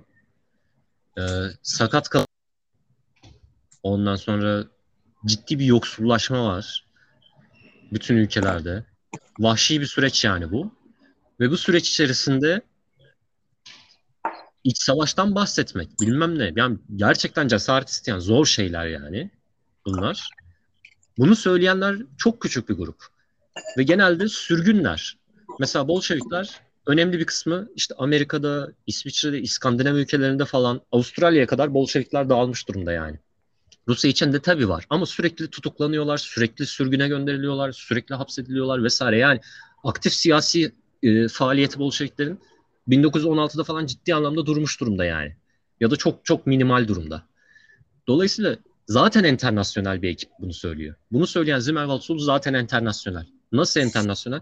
Ya sürgündeki insanlar bunları yapıyorlar ya böyle e, genelde bağımsız yani tarafsız kalmış ülkeler mesela İsviçre gibi, Hollanda gibi ülkelerde sıkışmış durumdalar. Ee, sırf Bolşevikler değil, Polonyalı sosyalistler de mesela şeyde onlar da İsviçre'de ya da İskandinav ülkelerinde sürgün. Baltık ülkelerindeki sosyalistler de öyle. Alman radikal solcuları da mesela Almanya'da görece yine hala kısmen yayın yapıyorlar ama tutuklanıp hemen cepheye gönderilebilme riski altındalar. Yani dolayısıyla zaten illegal hareket eden bir ekip bu. Zaten enternasyonel bir ekip. Yani zaten enternasyonel dayanışma olmadan e, yayınlarını bağımsız ülkelerde basıp işte savaştaki ülkelere illegal bir şekilde sokup falan bu operasyonları örgütlemeleri mümkün değil. Anlatabiliyor muyum? Dünya çapına dağılmış, yayılmış bir koordineli bir ağdan bahsediyoruz. Zimmerwald solu dediğimizde. Bu Zimmerwald solu zamanla Komünist Enternasyonel kuracak yapı olacak. 1919'da, şimdi 1917'de biliyoruz işte Rus devrimi oluyor. Rus devrimi olunca e, bütün Rusya İmparatorluğundaki sadece Ruslar değil, işte e, Pol- Polonyalılar, işte Kafkas halkları hepsinin sosyalistleri Rusya'ya geri dönüyorlar. Daha sonra bildiğimiz işte Bolşevik devrimine giden süreç başlayacak. Lenin bu süreç boyunca sürekli şeyde ısrar ediyor. Yani yeni bir internasyonel kurmalıyız. Yeni bir internasyonel kurmazsak yani Rus devriminin kazançları ileri taşınamaz. Anlatabiliyor muyum? Rus devrimi sadece dünya devriminin ilk ayağıdır. Esas olması gereken bir dünya sosyalist devrimidir vesaire. Bu şekilde ısrar ediyor. Birinci, e, bu noktada artık zaten Troçki de katılıyor. Ve Komünist Enternasyonel'in ilk manifestosunu o yazıyor. Zaten programını Buharin yazıyor.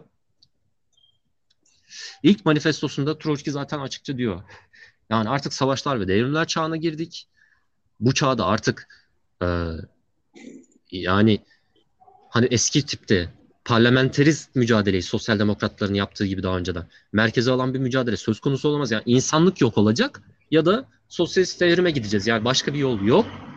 Bu yüzden de internasyonel bir şekilde örgütlenmemiz gerek diyorlar. Anlatabiliyor muyum? Ve 1910, 1919'a kadar gecikiyor ama Komünist Enternasyonel kurulması. Niye gecikiyor? İşte oradan şöyle bir teknik bir sorun, yani teknik demeyelim de şöyle bir sorun var. Bunlar yani sol radikaller Almanya merkezli düşünen insanlar. Yani bu kuşağı biraz öyle düşünmeliyiz. Yani biz nasıl sonraki kuşaklar için Rusya nasıl devrimin merkeziydi değil mi? Bir nasıl diyeyim ilham kaynağıydı. İşte Rus devrimi, Bolşevikler falan. Hala biz tartışmalarımızı zaten bugün enternasyonizm mesela tartışıyoruz. Lenin üzerinden tartışıyoruz. Aynen bu kuşa Lenin'in kuşağı içinde aynısı Almanya. Almanya'ydı. Mesela Kautsky önemli bir liderdi.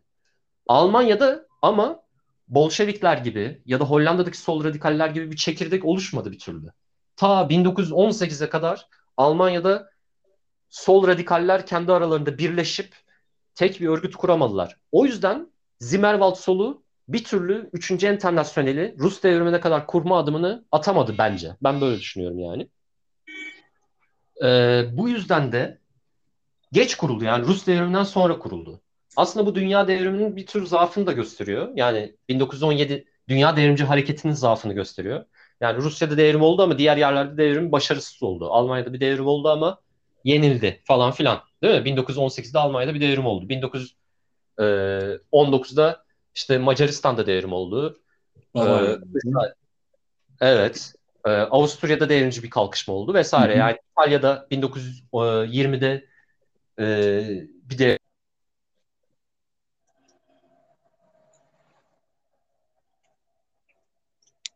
Rusya'nın nasıl diyeyim kısmen benzer devrimci kalkışmalar yani. Ama başarılı ol- olamıyorlar. Yani niye? Çünkü 1915'ten 19'a kadar radikal sol birleşmeyi başaramıyor. Ya radikal sol önemli unsurları işte Troçki gibi, Lüksemburg gibi bunu biraz maceracı yani ana sosyal demokrat partilerden kopmayı henüz erken buldukları için kitlelerin buna hazır olduğunu düşünmüyorlar belli bir noktaya kadar. Troçki en azından 1917'ye kadar düşünmüyor. Rosa Luxemburg 1918'in başına kadar falan düşünmüyor yani. Bu yüzden o adımı henüz atamıyorlar. Ona cesaret edemiyorlar yani. Çok küçüğüz diyorlar. Yani çok küçüğüz. Kitleleri etkileyemeyiz. Kitlelerden kopamayız. Bunu riske atam yani bu riski göze alamayız diyorlar. Lenin o konuda 1915'ten itibaren çok net. O hep şey diyor. Ne kadar küçük olduğumuz önemli değil diyor. Yani bir grup Hollandalı bir grup işte sol Marksist, İsviçreli bir grup işte İskandinavlar falan biz yeni bir internasyonel inşa edebiliriz diyorlar ama Lenin bunu e, kendi yoldaşlarını dahi ikna etmekte zorlanıyor yani uzun bir süre. 1917'de bile ikna edemiyor. O yüzden 1919'da Komünist Enternasyonel ancak kurulabiliyor. Ama 1919'un Mart'ında kurulduğunda Komünist Enternasyonel dünya devrimci dalgası zaten gerilemeye başlamış. Yani zaten çeşitli yerlerde yenilgiler alınmış. O dönem henüz bu yenilgilerin belirleyici olduğunu düşünmüyorlar. Yani bir karşı devrim döneminin başladığını şafağında olduklarını düşünmüyorlar ama gerçek bu. Yani e, maalesef e, 1921'den falan itibaren artık dünyadaki devrimci hareket geriye düşmeye başlıyor. Yani dünya devrimci dalgası yenilmeye başlıyor. Daha sonraki süreci genel hatlarıyla eminim herkes biliyordur. Yani 1930'larda işte Nazizmin yükselişi, 1920'lerde faşizmin yükselişi, e, sosyal demokratların ihanetleri vesaire bu, bu süreçler devam ediyor yani kabaca. Yani aslında diyebiliriz ki e, bir şekilde Alman solunun geç birlikteliği Zimmerwald solunun e, Komünist Enternasyonu doğurmasını geciktiren bir süreç ve aslında Komünist Enternasyonu bir şekilde aslında e, ne, ne derler sakat bir çocuk gibi aslında doğuyor bir şekilde tarih sahnesine. Ve dolayısıyla hani yani daha sonra dünya devrimi kaybedilmesinin de belki de en büyük sebeplerinden bir tanesi muhtemelen. Kesinlikle evet. Yani, yani bu şeyi aslında dünya devrimi yani aslında burada biraz da e, güncel e, konulara doğru gitmek açısından şuna değinmek gerekiyor herhalde. Dünya devrimi kaybedilmeye başladıktan sonra e, e, birden yani Rusya'daki devrimin savunması adına tek ülke sosyalizmi fikri ortaya çıkıyor. Belki biraz buna değinmemiz gerekiyor ki ki bu aslında daha ideolojik olarak e, solu zehirleyen e, ve bir şekilde internasyonel uzak fikirleri besleyen ana faktörlerden bir tanesi. Burada aslında Lenin'in söylemi var. Aslında çok güzel bir noktaya parmak bastın. Hani o dönem için hakikaten Alman e, Alman solu çok merkezde bir durumda ve Lenin kafasında şöyle bir şey var. Hani e, e, aslında bu Stalin'in Lenin'in lafını çaktırma meselesi de burada başlıyor. Hani e, devrim, dünya devrimi hedeflememiz gerekiyor. Bu Zimmerwald'dan böyle gerçek. 1915'ten beri koyduğumuz bir perspektif e, dünya devrimi olması gerekiyor fakat tabii, tabii ki bu dünya devrimi belki birkaç ülkede başlayabilir, belki e, tek bir ülkede bile başlayabilir ama bunun hızlı bir şekilde e, dünya devrime çevrilmesi e, perspektifine özellikle de Almanya merkezli. Fakat bu gerçekleşmiyor. Gerçekleşmeyince e, özellikle karşı devrimle beraber Lenin'in bu e, söylemi konteksten kopartıp tek ülke sosyalizmi adı altında bir propagandaya dönüyor. Ve bu noktada da artık hani enternasyonel karşı devrim yükselmiş oluyor ve enternasyonalizm bir şekilde artık sola bu kadar hakim olamıyor. Böyle söyleyebilir miyiz? Buna katılıyor musunuz? Ee, yani evet katılıyorum. Ben şeyi yani özellikle vurgulamak gerektiğini düşünüyorum çok. Şimdi Stalinistlerin bu tek ülkede sosyalizm kavramı ya da Troçkistlerin işte şeyi e, eşitsiz her şeye rağmen koruyalım. Evet, evet. Yani Rusya her şeye Şimdi ya temel hata kapitalizmin çözümlenmesi konusunda bizim yöntemimiz ne olması lazım? Yani bu, bu bunu çok net bir şekilde ortaya koymamız lazım. Yani kapitalizm daha önceki üretim biçimlerinden farklı olarak bütün dünya bir dünya pazarı yaratan bir sistem ya da yaratma eğiliminde olmuş olan bir sistem ve bugün artık yaratmış bir sistem. Ee, kapitalizmi sanki kapitalizm altında böyle dünyanın genelinden bağımsız değerlendirilebilecek ölçekler varmış gibi. Mesela işte Afganistan tamam mı? Şimdi Afganistan'a bakalım. Afganistan'ı dünya kapitalizminden izole bir şekilde düşünelim. Afganistan önce işte şeye geçsin. Önce işte e, kapitalizme geçsin. Kapitalizmden olgunlaşsın. Kendi içerisinde bir proletarya olsun. Ondan sonra sosyalizme geçsin gibi bir perspektif. Yani çeşitli ülkeleri kendi içlerinde dünyadan bağımsız, dünya işçi sınıfının genelinden bağımsız bir şekilde işçi sınıfını değerlendirme, o ülkenin gelişmişliğini falan değerlendirme perspektifi Marksizme taban tabana zıt bir perspektif. Yani ulusal gelişme, sosyalizm ulusal bir gelişim aşaması değil. Bir ülkenin geldiği bir aşama değil. Sosyalizm evrensel, dünya çapında gerçekleşebilecek bir aşama. Bu da şeyden kaynaklı değil. Yani biz bunu işte bir tür aydınlanmacı bir böyle bir burjuva aydınlanmacı bir evrensel hümanistik bir ideale sahip olduğumuz için değil yani. Bu Marksizmin maddi bir çözümlemesine dayanıyor. O da şu. Yani kapitalizmin yarattığı şey dünya pazarı ve bu dünya pazarı elbette şeye dayanmayacak yani. Ee, işte bütün ülkelerin eşit gelişmişliği e, olmayacak. İşçi sınıfının yaşam koşulları bütün ülkelerde eşit bir şekilde e, aynı düzeyde gel- geliş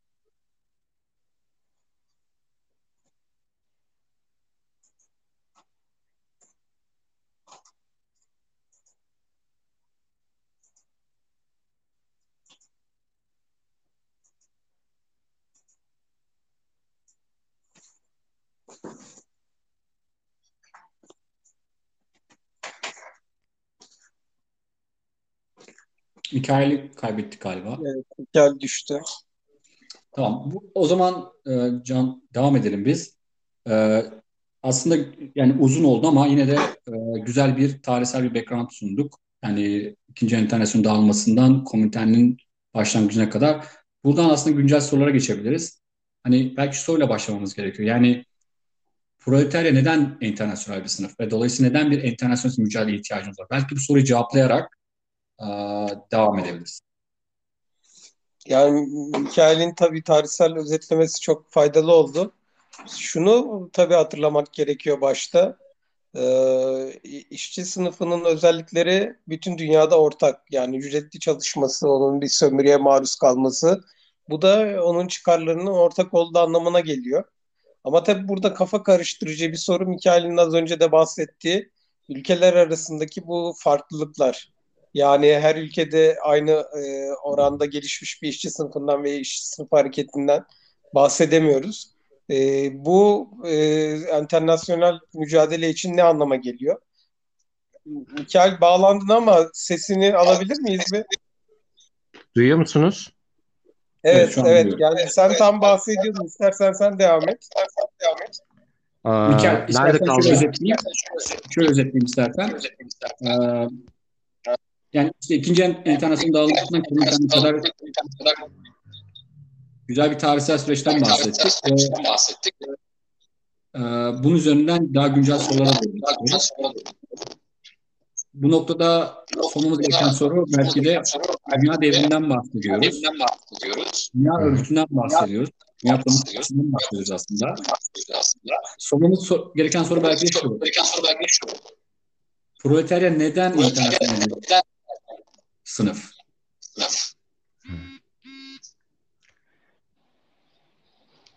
Ee, ses biraz cızırtı yapıyormuş. Pardon.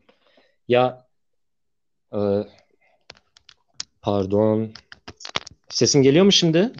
Şu an geliyor. Evet, şu an geliyor.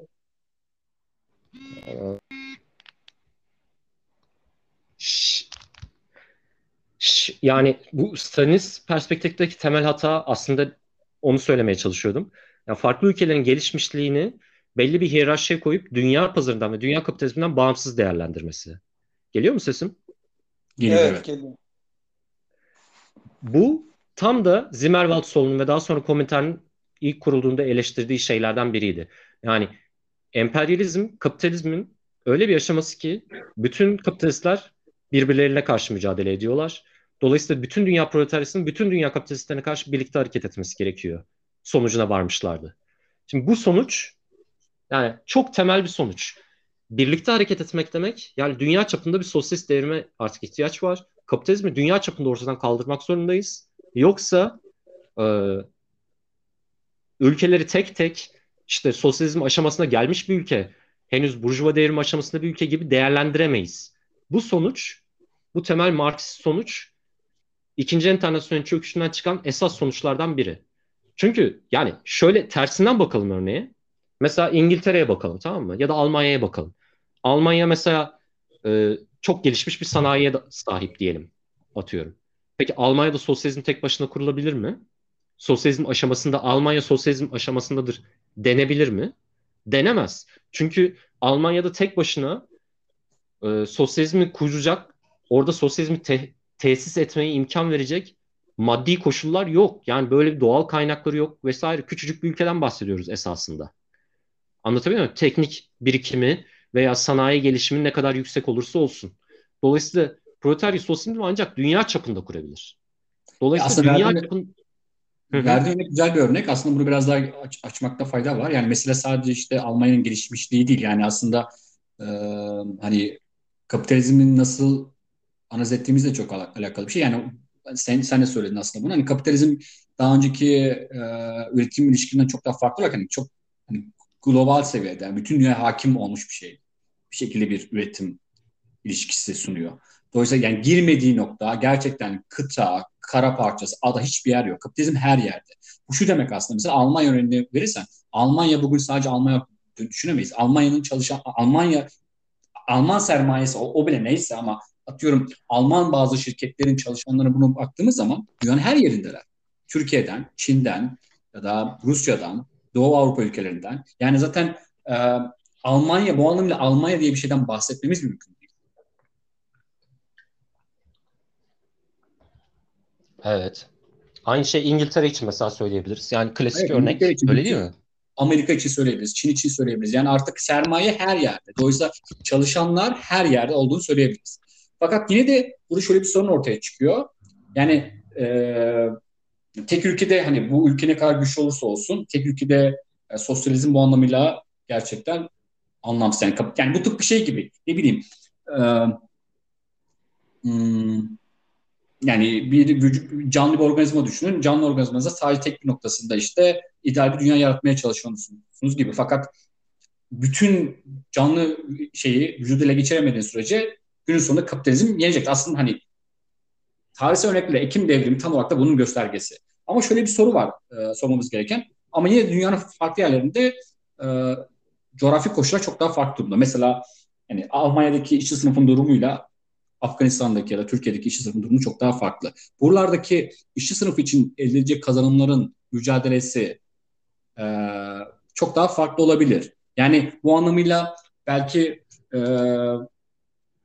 ikinci enternasyonel sorusuna dönmüş oluyor ama mesela Afganistan gibi ülkede yine de e, iş hakları için mücadele etmek, reform talepleri için mücadele etmek e, değerli bir şey değil mi sorusu sorulabilir.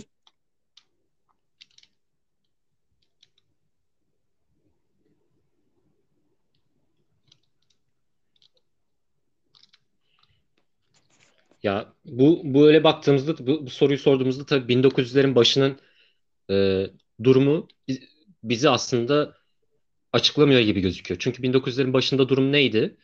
Şimdi bu e, ya komünistlerin ya sol radikaller, Zimmerwald solunun ve Komintern'i kuran radikal solcuların argümanı o dönemde şuydu.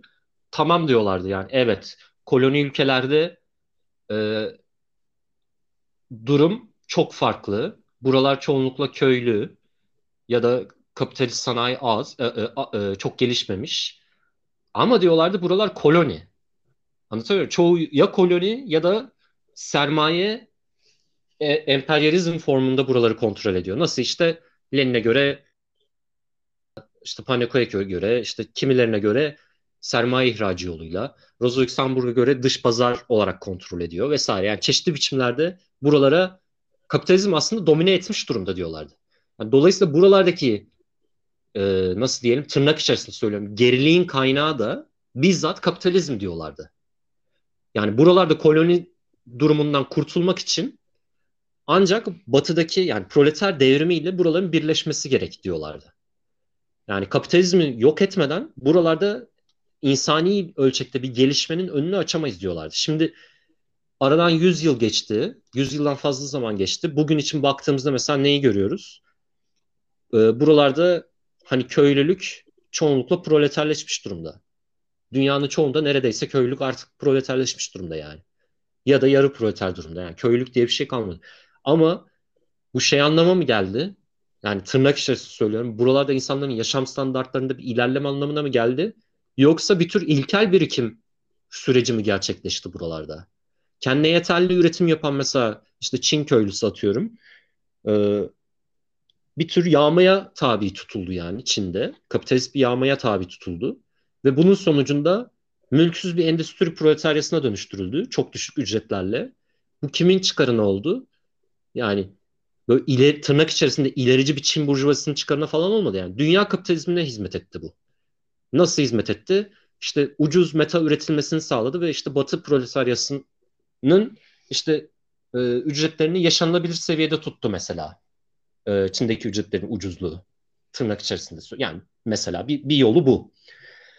E, hani bu açıdan baktığımızda yani ulusal ölçekli bir kapitalizmin genel olarak kapitalist dünyadan bağımsız ulusal ölçekli bir kalkınmanın söz konusu olamadığını görüyoruz. Yani dünyanın hiçbir yerinde. Yani buralardaki proleterleşmenin aslında tırnak içerisinde yine ilerici bir karakteri olmadığını, tam tersi son 40 yılda gördüğümüz gibi sefilleşmeyi arttırdığını vesaire görüyoruz. Yani elbette kalkınmacı devletler kurulmadı mı 3. dünyada kuruldu. Ama bunlar neyin üzerine kuruldu? Buna dikkat etmemiz gerekiyor. Yani antikolonyal hareketler 1950'lerde İkinci Dünya Savaşı sonrasında iğmelendikçe işte Afrika'da e, ya da Asya'da antikolonyal hareketler gelişti. Doğru. Buralar bağımsızlığını elde etti vesaire. Ama bunun sonucu kesinlikle dünya kapitalizminden bağımsızlaşmak gibi bir şey olmadı. Anlatabiliyor muyum? Kendine yeterli köylüler şehirlerin kenarlarında toplanmış ve çok e, nasıl diyelim e, güvencesiz, belirsiz, geleceksiz koşullarda yaşayan e, gece kondulara yığılmış bir proleter nüfusa dönüştürüldüler. Ve bu son 50-60 yılın, 70 yılın neticesi, bilançosu bize şeyi vermedi yani. 19. yüzyıl da 1914'e kadar gelişen süreçte olduğu gibi proletaryanın hayat standartlarında işte görece bir iyileşme falan filan gibi bir şey vermedi yani buralarda kapitalistleşme tırnak içerisinde. Buralarda kurulan 3. dünya rejimleri e, bir tür militarist bağımsızlıkçı rejimler halinde geliştiler. Dünya pazarına eklemlenmiş rejimler halinde geliştiler. Ve mesela Afganistan örneğine bakalım.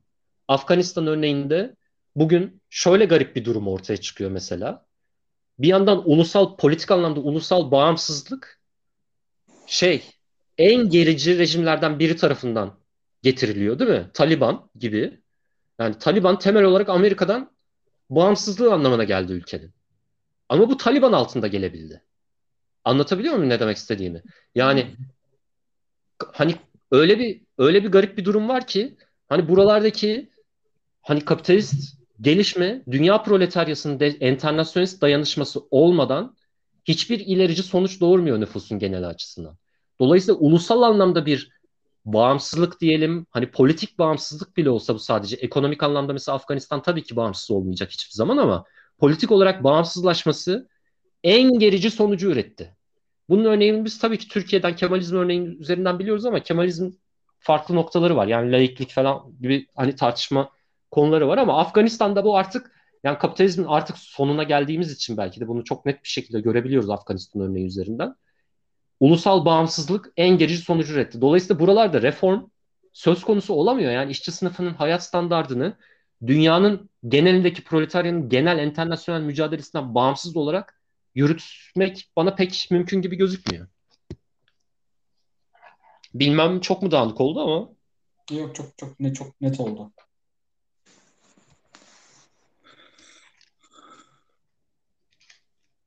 Yani buradaki paradoks sizce de ilginç değil mi?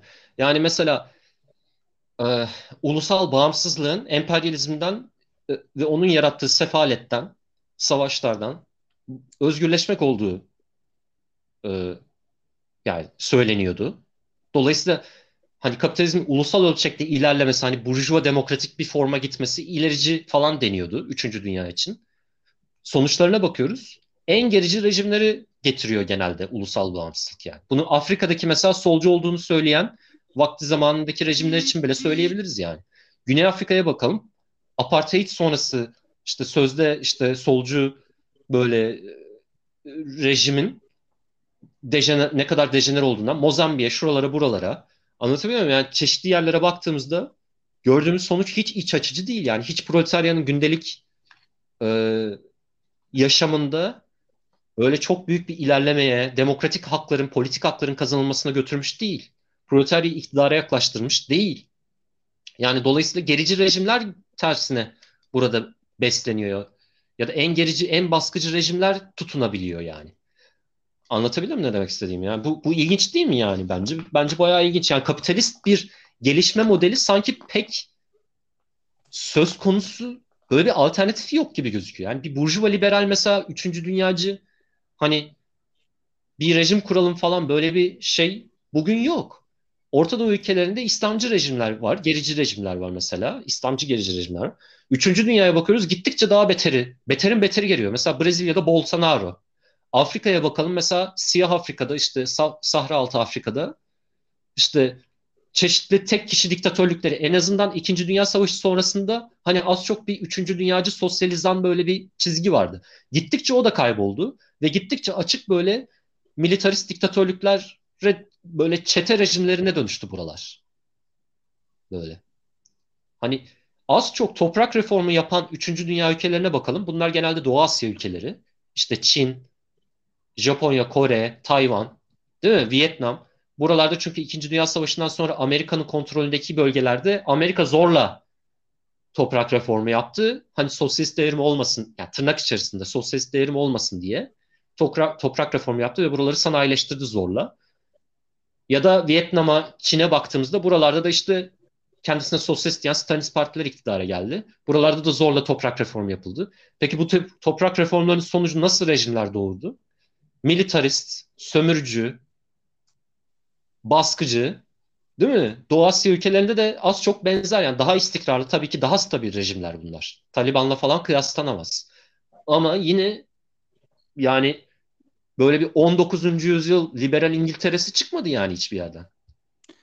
Yani kesinlikle. Aslında zaten bence komünistlerin hani belki de bu dönem yapması gereken en önemli şey bu tarihsel dersleri ve yakın geçmişteki dersleri ısrarla yani tek tek tek tek tekrar tekrar anlatması gerekiyor. Çünkü şöyle bir şey var. Hani evet güzel bir örnek veriyorsun. Mesela ta, ta, Taliban'ı düşünüyorsun. Hani bugün işte ulusal kurtuluş aslında olabilecek en gerici çete işte e, terör grupları bitiriyor. Hatta bunun savunusu bile yapılıyor. Ama şöyle bir şey olacak emin ol. Üç gün sonra, bir yıl sonra, beş yıl sonra Taliban'a karşı yapılan mücadelede insanlar şu noktaya gelecek işte ama özgürlük işte, işte haklar, demokratik talepler. Yani bu aslında Türkiye örneğinden görebiliyoruz. Yani Kemalizm aslında bu anlamıyla e, ilerici bir seçenek sunmadı. Ama karşına günün sonunda işte diyelim ki AK Parti'ye var. Bugün ama AK Parti'ye karşı olan mücadele insanlar her defasında aynı tuzağa geri çekiliyor. Ama işte reform mücadelesi, ama işte özgürlük mücadelesi, işte ama hak mücadelesi vesaire. Yani şunu her defasında anlatmak gerekiyor. Bir Dünya Savaşı ile beraber, aslında ikinci internasyonel bunun çok güzel bir örneği. Birinci internasyonel, e, birinci e, Dünya Savaşı ile beraber, yani emperyalist çağla beraber artık kapitalizm tüm dünyada bir iniş aşamasında ve çöküş dönemine girdi. Bu elbette tüm dünyada böyle bir dengesiz bir ilerlemeye sebep olur. Tabii ki Almanya'da işte Amerika'daki durum belki Afganistan'dan şuradan buradan farklı ama bu zaten kapitalizmin biraz şeysi by definition kendi yarattığı bir şey bu dengesizlik. Yani bu dengesizlik üstüne zaten bu e, emperyal ilişkiler kuruluyor. Ama şunu gö- göstermemiz gerekiyor. Yani kapitalizm bu çöküş döneminde artık hiçbir şekilde ilerici hiçbir sunulmuyor. Ve giderek daha da kötüye gidiyor. Dolayısıyla aslında Lenin'in ikinci, interna, e, ikinci internasyonun çıkışıyla beraber o savunduğu e, tartıştığı meseleye tekrar geri dönmemiz gerekiyor. Lenin nasıl diyorsa ki artık karşımıza savaş ya da barış seçeneği yok. Karşımızda artık savaş ya da devrim meselesi var. Bu kadar net bir durum. Bugün de aslında bunu anlatmamız gerekiyor. Yani e, artık mesele kriz ya da krize karşı ulusal ekonominin savunusu ya da işte e, krize karşı reformların sonucu savunusu değil. Bugün artık şunu anlatmamız gerekiyor. Krize karşı dünya devrimini, krize karşı işte internasyonel birliği savunmamız gerekiyor. Bu kadar net olmamız gerekiyor. Evet. Evet yani Afganistan örneği zaten bence yani bunu çok net bariz bir şekilde gösteren bir örnek. Çünkü dediğin gibi yani paradoksal olan şu ulusal bağımsızlık tırnak içerisinde söylüyorum. Taliban tarafından taşınırken reformlar Amerikan işgali hani sivil reformlar diyelim tırnak içerisinde Amerikan işgali de gerçekleşti. Burjuva sivil reformlar. Yani hani emperyalizm burjuva demokratik şeyleri e, reformları gerçekleştirmesini kolonilerde geri tutuyordu diyelim 19. yüzyılda. Bugün mesela Amerika işgal ettikten sonra NGO'lar taşıdı böyle sivil toplum örgütleri taşıdı Afganistan'a. İşte e, böyle mikro krediler, şunlar bunlar, böyle kadınların işte sivil topluma katılımına dair böyle reformlar Amerikan emperyalizmin böyle dayatması sonucunda gerçekleşebilmiş şeyler. Anlatabiliyor muyum? Yani bu, bu paradoksal durumu hani net bir şekilde görebilmemiz gerekiyor yani bence. Hani bu açıdan yani şeyi taşıyabilecek özne, dünya çapında bir kurtuluşu taşıyabilecek, hani genel bir e, taşıyabilecek özne artık üçüncü dünyada ya da birinci dünyada hani tırnak içerisinde söylüyorum burjuvazi olamaz. Yani bunun ne kadar gerici olduğunu görüyoruz. Yani. Ancak proletarya olabilir. Tabii ki bugün mesela şey diye belki işaret etmemiz gerekiyor. Yani bugün belki bir dünya savaşı tehdidi yok açık. Yani bugün bir dünya savaşına belki gitmiyor süreç. Bu belki farklı nedenleri vardır yani bunu tartışabiliriz ama böyle olsa bile dünya çapında genel bir çöküş içerisinde kapitalizm olduğunu pekala yani özellikle şu salgından sonra ve ekolojik yıkım meselesiyle görebiliyoruz bence. Yani dolayısıyla evet belki işte savaş ya da devrimler çağı artık şeye evrilmiş olabilir. Yani yok oluş ve komünist devrim çağına evrilmiş olabilir. Ama yani biraz farklılaşmış olabilir. Elbette değişmiş olabilir ama genel sonuç bence de değişmiyor. Yani 100 yıl önceki aynı tarihsel konjonktürdeyiz. Tabii insanlar şey diyebilir yani. Ulan 100 yıllık mevzular 100 yılda hiç bu kadar mı değişmez? Ama şeyi düşünmemiz gerekiyor. Yani 100 yıl insanlık tarihi için çok büyük bir dönem değil. Yani 100 yıl insanlık tarihi için sadece bir iki kuşak yani. İnsanlar çağlar boyunca patriarkal köylü ekonomisi içerisinde yaşadılar. Anlatabiliyor muyum? Yani kapitalizm çok dinamik bir sistem olduğu için ve biz de onun içine doğduğumuz için özellikle kapitalizmin çöküş sürecinin içerisinde doğduğumuz için belki işte e, kaynayan tenceredeki kurbağa metaforundaki gibi yani. Biz belki tarihi aynı tempoyla hissetmiyoruz ama 15. yüzyılın bir Alman köylüsünü getirip bugüne koyduğumuzda yani onun ufkunun falan alamayacağı bir hızda değişiyor dünya ve her şey. Anlatabiliyor muyum? Yani dolayısıyla tarihsel perspektifi böyle biraz şey gibi koymamız lazım. Yani genel insanlık açısından e, nasıl değişimler, nasıl süreçler oluyor ona dair yani öyle bir yerden düşünmemiz lazım. Yani dünden bugüne belki çok bir şey değişmiyor. Ama yani ya da işte atıyorum 100 yıl önceki şeyler belki bize çok eski geliyor şu anda vesaire yani bilemiyorum. Ama aslında insanlık tarihi açısından düşündüğümüzde genel bir tarihsel dönem içerisinde, aynı tarihsel dönem içerisinde olduğumuzu kolayca söyleyebiliriz. Yani bunu söylemememiz için bir neden göremiyorum açıkçası. Ya peki son olarak belki şunu sor, sormak lazım. Bu internasyonel mücadeleyi nasıl gerçekleştirmek gerekiyor? Yani yani dünya devrimi nasıl gerçekleştireceğiz? Dünya Komünist Örgütü nasıl inşa edeceğiz? Ya bu sorulara çok zor sorular ama şeyler nasıl cevap veriyordu ona bakalım isterseniz. Evet belki yani, de evet devam et.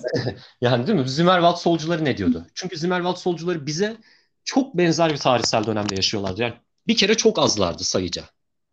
Tamam mı? Yani nasıl ne kadar azlardı ne demek? Yani bu da hani az çok bir şey ifade etmeyebilir ama mesela Lenin'e e, Fransa'daki bir Bolşevik, Fransa'da yaşayan Safarov diye bir Bolşevik bir mektup yazıyor 1916'da ve diyor ki hani sen işte oportunistlerden kopmaktan şundan bundan bahsediyorsun biz bir avucuz diyor. Anlatabiliyor muyum? Yani Rusya'daki Bolşevikler birkaç bin kişi yani bu dönem. 1916'da falan aktif faal Bolşevik az yani. Sürgünde mesela Zürih'te kaç tane Bolşevik vardır? Belki 10-20 yani. Anlatabiliyor muyum? Mesela ya böyle böyle ufak ufak gruplardan bahsediyoruz. Hollanda'daki radikaller dediğim grup Sosyal Demokrat Parti 300 kişi. Bunların sol kanadı Zimmerwald soluna yakın. Onlar atıyorum 100 kişi. Anlatabiliyor muyum? Yani çok küçük bir gruptan bahsediyoruz. Troçki bile siz bir avuç radikalsiniz diyor. Yani Troçki. Anlatabiliyor muyum? Yani hani radikal devrimci bir adam yani. Bu sonuçta internasyonalist inkar edilemez. O bile Bolşevikleri falan siz bir avuçsunuz diyor. Şimdi böyle bir koşulda bunlar ne diyor? Diyorlar ki yani ne yani bunlar deli değil. Çünkü 1917 iktidarı alan kim? Sovyetler. Yani Bolşeviklerin söyledikleri onaylanıyor kısmen en azından. Öyle değil mi? Savaşı en azından devrim durduruyor. Bu kısmı gerçek. Bunu biliyoruz yani. Bu konuda bir tereddüt yok. Peki ya bunlar neye dayanıyordu? Ne diyorlardı? Öncelikle şunu diyorlardı. Yani artık tarihsel dönem değişti. Kitle partilerine ihtiyacımız yok birincisi. Hani parlamenter bir mücadele vermeyeceğimize göre esas hedefimiz proletaryanın devrimci bir şekilde iktidarı alması olduğuna göre hedefimiz seçimlere de en çok oy alması gereken böyle kitle partileri kurmak değil. Birincisi bu. İkincisi ne diyorlardı? Başka panel mesela devrimi nasıl öngörüyorlar devrimci süreci? Belki 10 yıllara yayılabilecek bir süreç olduğunu söylüyorlardı. Yani Panyakolek, Lenin Hatta diyorlardı belki ikinci bir dünya savaşı gelecek. Eğer devrimci atılım yenilirse. Aynen bu dedikleri de ortaya çıktı. Bu dedikleri de gerçekleşti. İkinci bir dünya savaşı da geldi. Devrim Rusya'da yenilmesiyle birlikte.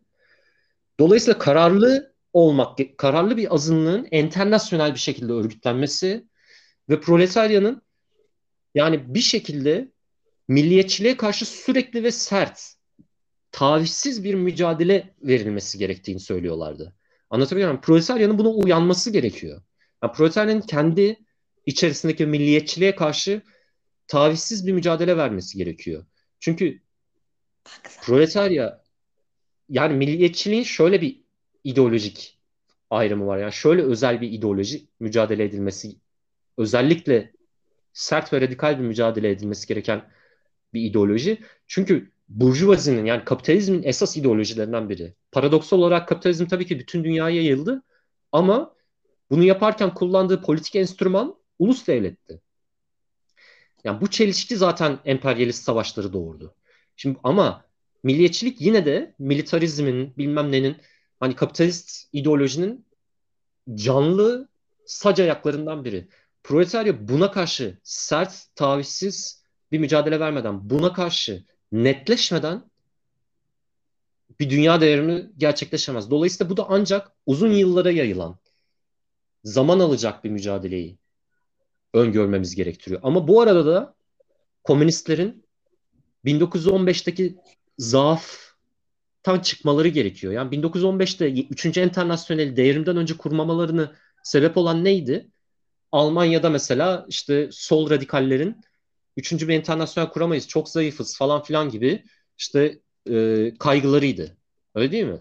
Bu yönde örgütlenememeleriydi. Kendi aralarında birleşememeleriydi. Bu yönde adımlar atamamalarıydı. Ama şimdi bu derse sahibiz. Yani dolayısıyla şimdiden üçüncü bir internasyon yani üçüncü bir internasyon değil mi?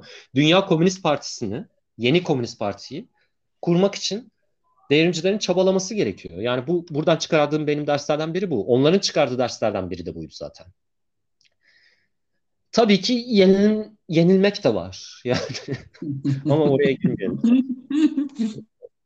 Ya belki yani, şeyi de hatırlamak gerekebilir ya. Benim de aklıma en çok takılan sorulardan bir tanesi.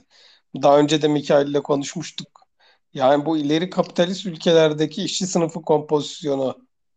Ee, hmm. Bu ben önemsiyorum. Özellikle göçmen işçilerin maruz kaldıkları muameleler vesaire. Yani işçi sınıfı içerisindeki bir e, katmanlaşma ki özellikle bu refah rejimleriyle birlikte gündeme gelen bir şey. E, özellikle ileri kapitalist ülkelerde işçi sınıfının 19. yüzyılda sahip olmadığı hakları var mesela. İşte emeklilik hakları, ondan sonra sağlık hakları, e, ne bileyim işsizlik ödeneği hakları. E, yani o bir farklılık yaratmış durumda. Bu da işçi sınıfının radikalleşmesi önünde bir hani engel gibi duruyor. Benim görebildiğim en azından.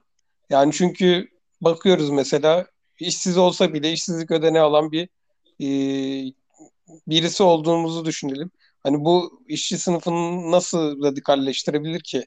Yani sonuçta işsizlik ödeneğiyle geçinen çok fazla insan var yani. Almanya'da vesairede. İşte Türk göçmenlerin durumunu biliyoruz mesela. Çalışmıyorlar ya. ama bir şekilde şey yapabiliyorlar. O da e, yani bir şekilde iş gücü piyasasının dışında duran, yani bunları mesele etmeyen bir kesimin doğmasına sebep oluyor gibi geliyor bana. Özellikle İskandinav ülkeleri olsun ya da ileri kapitalist ülkelerde.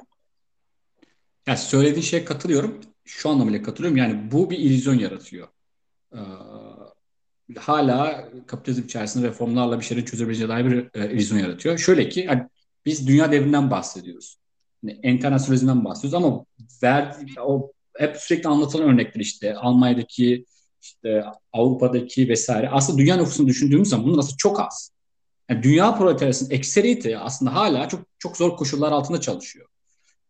Yani bu da ama şuna sebep oluyor aslında. Hani geri kalan o bahsettiğin ileri kapitalist ülkelerdeki işçi sınıfının durumu diğer işçi sınıfı üyeleri içerisinde hani bunların sanki bir reformla kazanabileceğine dair bir ilizyona dönüşmesine sebep oluyor. Bu anlamıyla aslında evet e, tehlikeli bir ideoloji ama bunu her defasında bunu anlatmamız gerekiyor. Yani bu bir e, illüzyon. sıkıntı da şuradan kaynaklanıyor gibi. Ya benim görebildiğim. bu ileri kapitalist ülkeler dünyaya da en fazla müdahalede bulunan ülkeler. Ya Amerika'nın mesela 1945'ten sonra Vietnam olsun işte Güney Amerika olsun. Yani sürekli müdahalede bulunup sol e, partileri işte e, komünistleri tasfiye etti falan bir döneme tekabül ediyor bu.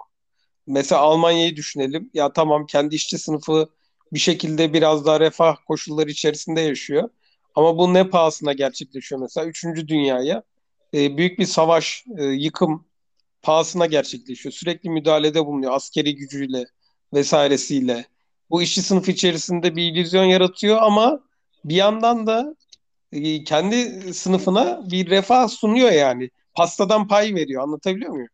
Ya bu biraz tehlikeli bir şey işte.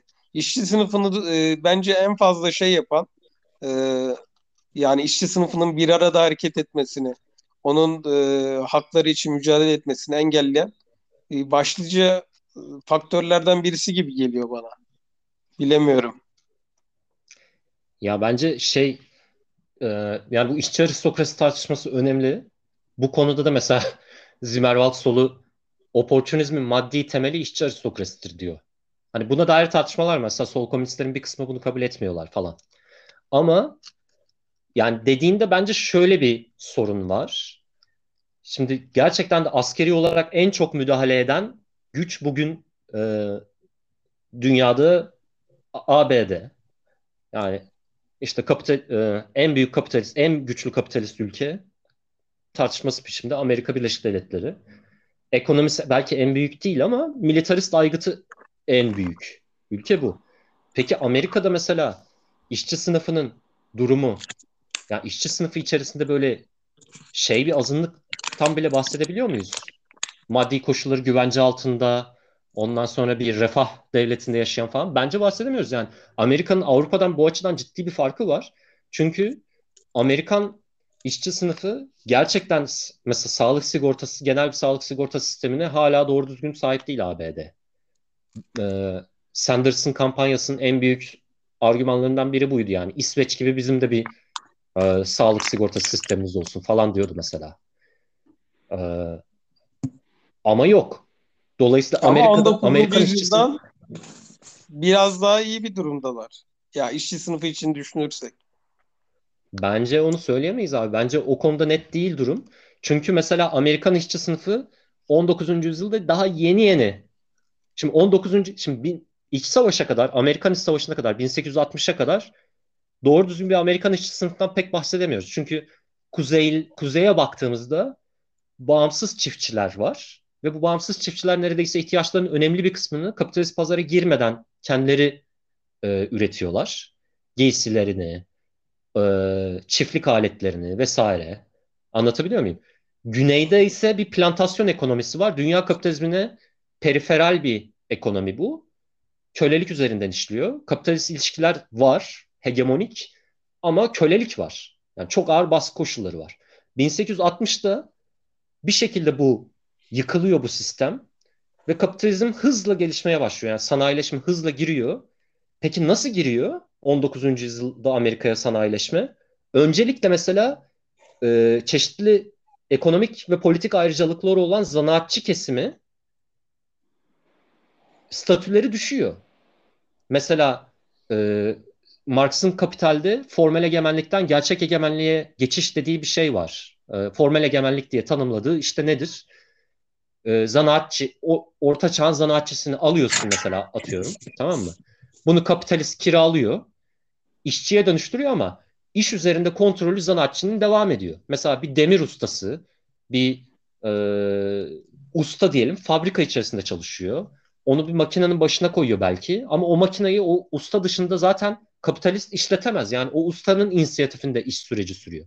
Şimdi 1880'lerde falan aslında şuydu mesela lafını böleceğim ama ya mesela basit Hı-hı. aşıların yokluğunda 19. yüzyılda iş, işçi sınıfı emekçi kesimler kırılabiliyor çok rahat. Ama bugün mesela e, ne bileyim Covid aşısına ücretsiz erişebiliyorsun her tarafta. Ya bu kastettiğim bu aslında. Yani işçi sınıfını Ama, kendisini yeniden da, üretecek şöyle, mekanizmaları şöyle şey kapitalizm sunabiliyor bugün. Sunabiliyor haklısın ama yine şunu söylemekte ısrar ediyorum. Yani bu bahsettiğin sadece birkaç ülke yani dünya popülasyonu düşündüğün zaman aslında her, her yere geçerli olan bir şey değil. Ama bence bu soruyu sormadaki background'daki fikrin şu ona katılıyorum. Sonuçta hani bu ideoloji doğuran şey ABD gibi, Avrupa gibi ülkeler. Dolayısıyla ABD ve Avrupa'daki gibi ülkelerin hani yıkılmadan ya da işte bunlara müdahale etmeden bu ideoloji nasıl yıkılacak? Çünkü kendi işçi sınıflarına bir şekilde hani senin söyleminde hani bu anlamda sus payı verebiliyor. Ama burada şunu görmemiz gerekiyor. Hani kapitalizm gerçekten hani küresel ölçekte çalışıyor. Bugün ABD sermayesini e, Çinli proleterden bağımsız düşünemeyiz. Ya da işte Balkan proleterden, Türkiye'deki proleterden düşünemeyiz. Yani e, bence işin ana noktası bu. Bu Avrupa Birliği için de geçerli. Evet Avrupa Birliği'nde e, kendi coğrafyasındaki işçilere belki çok daha iyi e, fırsatlar sunuyor olabilir. Böyle bir illüzyon yaratıyor olabilir. Haklısın. E, ama yine Avrupa Birliği'ni ya da Avrupa ya da Almanya'yı devirecek güç sadece Almanya coğrafyasındaki işçi sınıfı değil. Aynı zamanda Çin'deki e, işçi sınıfı.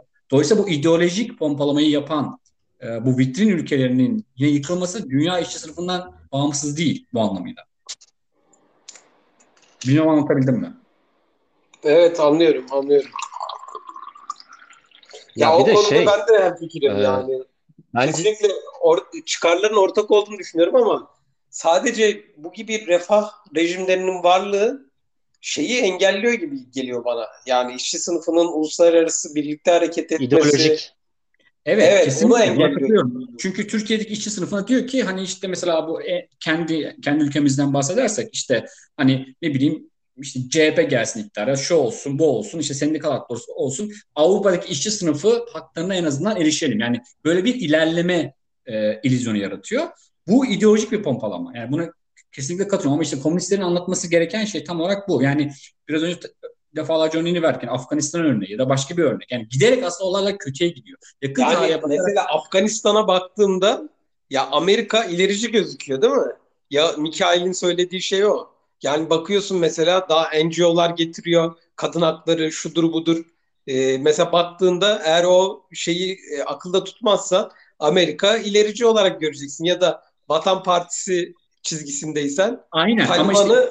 ulusal kurtuluşçu göreceksin. Yani Aynen o işte... ideolojik şeye girmemek çok önemli orada. Kesinlikle çok önemli. Zaten iki, yani işin madalyonun iki yüzünü burada anlatmak gerekiyor. Evet ABD e, işgali, 2001'de başlayan ABD işgali aslında Taliban'a göre çok daha ilerici duruyordu ama aynı zamanda ABD işgalinin kendisi zaten Taliban'ı doğurdu.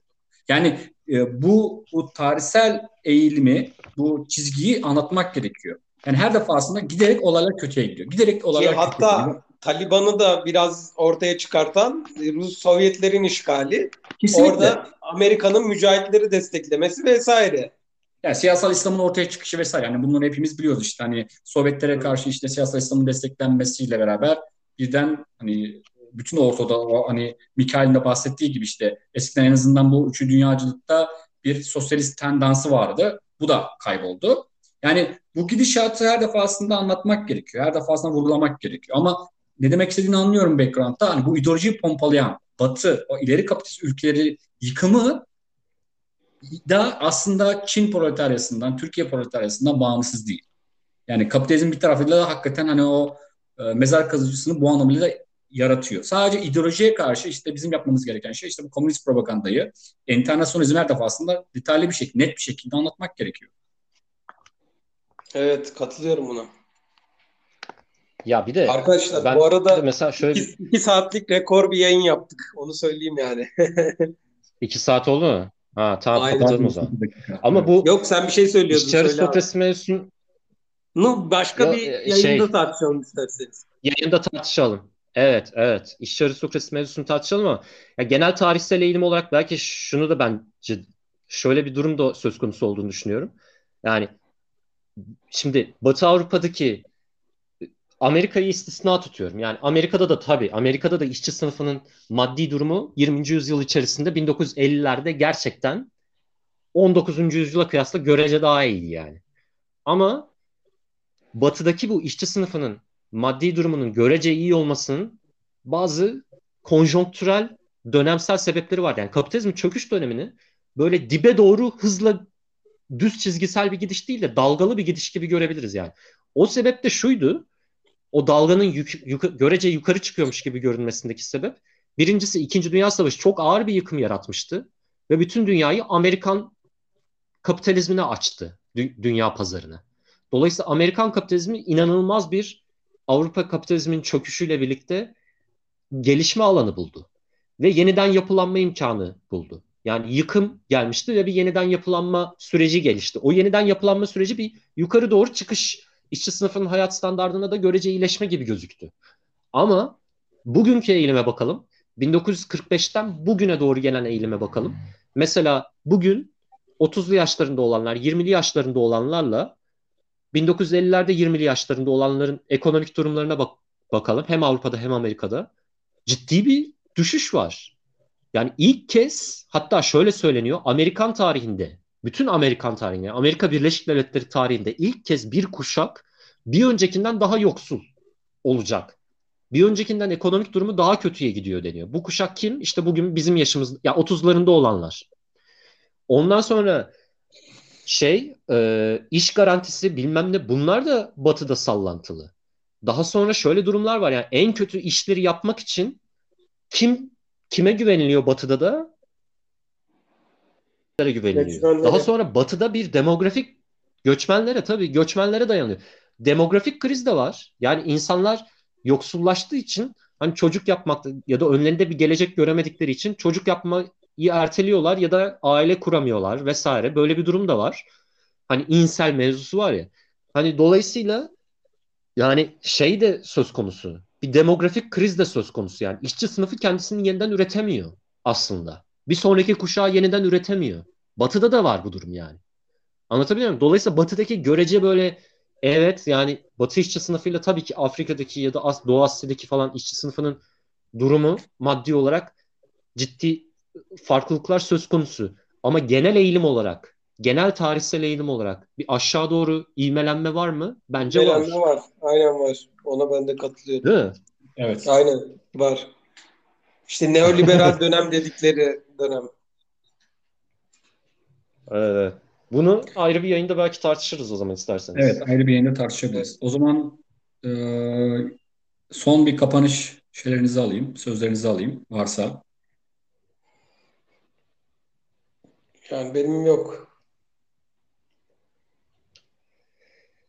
Ee, ya ben de şey diyebilirim. Yani Türkiye solu e, ikinci enternasyonel geleneğinden gelmiyor.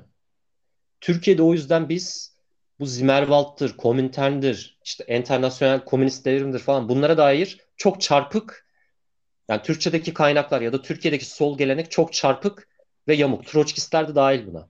Yani dolayısıyla Türkiye'de şunu kabul etmemiz gerekiyor. Organik anlamda yani kuşaklar arası devamlılıkla süren bir devrimci gelenek yok. Bizim devrim yani Türk biz demek istemiyorum özür dilerim ama Türkiye'deki yani lokal hani buradaki devrimci gelenek gerek birinci Ermeni soykırımında işte Rumların tehcirinde yok edilmiş durumda. Yok edildi yani. Vardı ama yok edildi. Dolayısıyla yeniden inşa edilmesi gerekiyor. Dolayısıyla Türkçe konuşan komünistlerin ayrıyetten yani bir daha da bir özenli olması, dünya devrimci geleneğine daha da bir dört elle sarılması, internasyonel geleneğe karşı daha da bir nasıl diyelim ciddiye alması ve araştırması gerekiyor. Yani çünkü Türkiye'de doğan sol esasında tamamen şeyden çıkmış durumda. Yani tamamen Stalinizmden çıkıyor. Tamamen ulusal Kemalist hareket içerisinden koparak çıkıyor. Hiçbir proleter kökeni yok. O yüzden yani e, bunun referanslarıyla konuşamaz bir Türkiye'li bir komünist. Buna özen göstermeleri, bundan kopmak için ekstra çaba sarf etmesi gerekiyor. Yani özen göstermesi gerekiyor, dikkatli olması gerekiyor. Bu, bunun sebebi de işte yani Türkiye'de Cumhuriyet kurulurken yaşanan ya da on, Birinci Dünya Savaşı'nda yaşanan ağır, ağır, gerici, karşı devrimci süreçler onun ağırlığını hala üzerimizde hissediyoruz. Milliyetçiliğe karşı bu yüzden enternasyonist, komünist perspektiften, Marksist perspektiften bir mücadele gerçekten burada hem zor ama yapılamaz değil, gerekli. Bunun yolu da dünyadaki devrimci enternasyonist geleneğe sarılmak. Anlatabiliyor muyum? Yani hani çünkü biz yani yalnız değiliz burada. Hani dünyada hani yoldaşlarımız bizim belki burada bulamayabiliriz ama dünyanın genelinde hani proletaryanın diğer ülkelerdeki hani proleterlerde onların geleneklerinde hala yaşayan geleneklerinde bulabiliriz. Ee, yani ces aradığımız cesareti, ilhamı, eleştirel gücü böyle bir internasyonist yerden bulmaya çalışmalıyız. Ve bundan kopmak çok önemli yani. Türkiye gibi ülkelerde sırf Türkiye değil ama Türkiye çok ağır yaşadı bunu. Yani Türkiye bu karşı devrimci süreci çok ağır yaşamış bir örnek. O yüzden ekstra bir çaba gerekiyor bence. Sadece bunu söylemek istedim son olarak. Yani söylediğin şey çok önemli. Ee, şöyle diyebilir miyiz? Yani Türkiye'deki komünistler için belki de en büyük mesele şu anda yapılması gereken en elzem mesele gerçekten e, bu tarihi derslere sahip çıkması, işte internasyonist mücadeleyi kavraması bu anlamda çok önemli. E, diyebiliriz muhtemelen. Ben, bence yaşamsal yani bunu Afganistan mevzusunda gördük. Afganistanlı göçmenler evet. konusunda Türkiye solunun tavrını ne kadar yamulduğunu gördük evet. Yani evet. Çok teşekkür ediyorum ikinize de arkadaşlar. Ee, o zaman teşekkürler arkadaşlar. Burada bitirelim. Gerçekten rekor bir yayın oldu. 2 saat 5 dakika 51 saniye 52 saniye devam ediyor. Çok keyifliydi. Ee, bir sonraki e, yayınımızda buluşmak üzere arkadaşlar. Yorumlarınızı aşağıya evet, bekliyoruz. Kusur... hesabımıza. Kusurumuza bakmayın bir kusurumuz olduysa. Eleştirilerinizi her zaman bekliyoruz. Hoşçakalın. Hoşçakalın.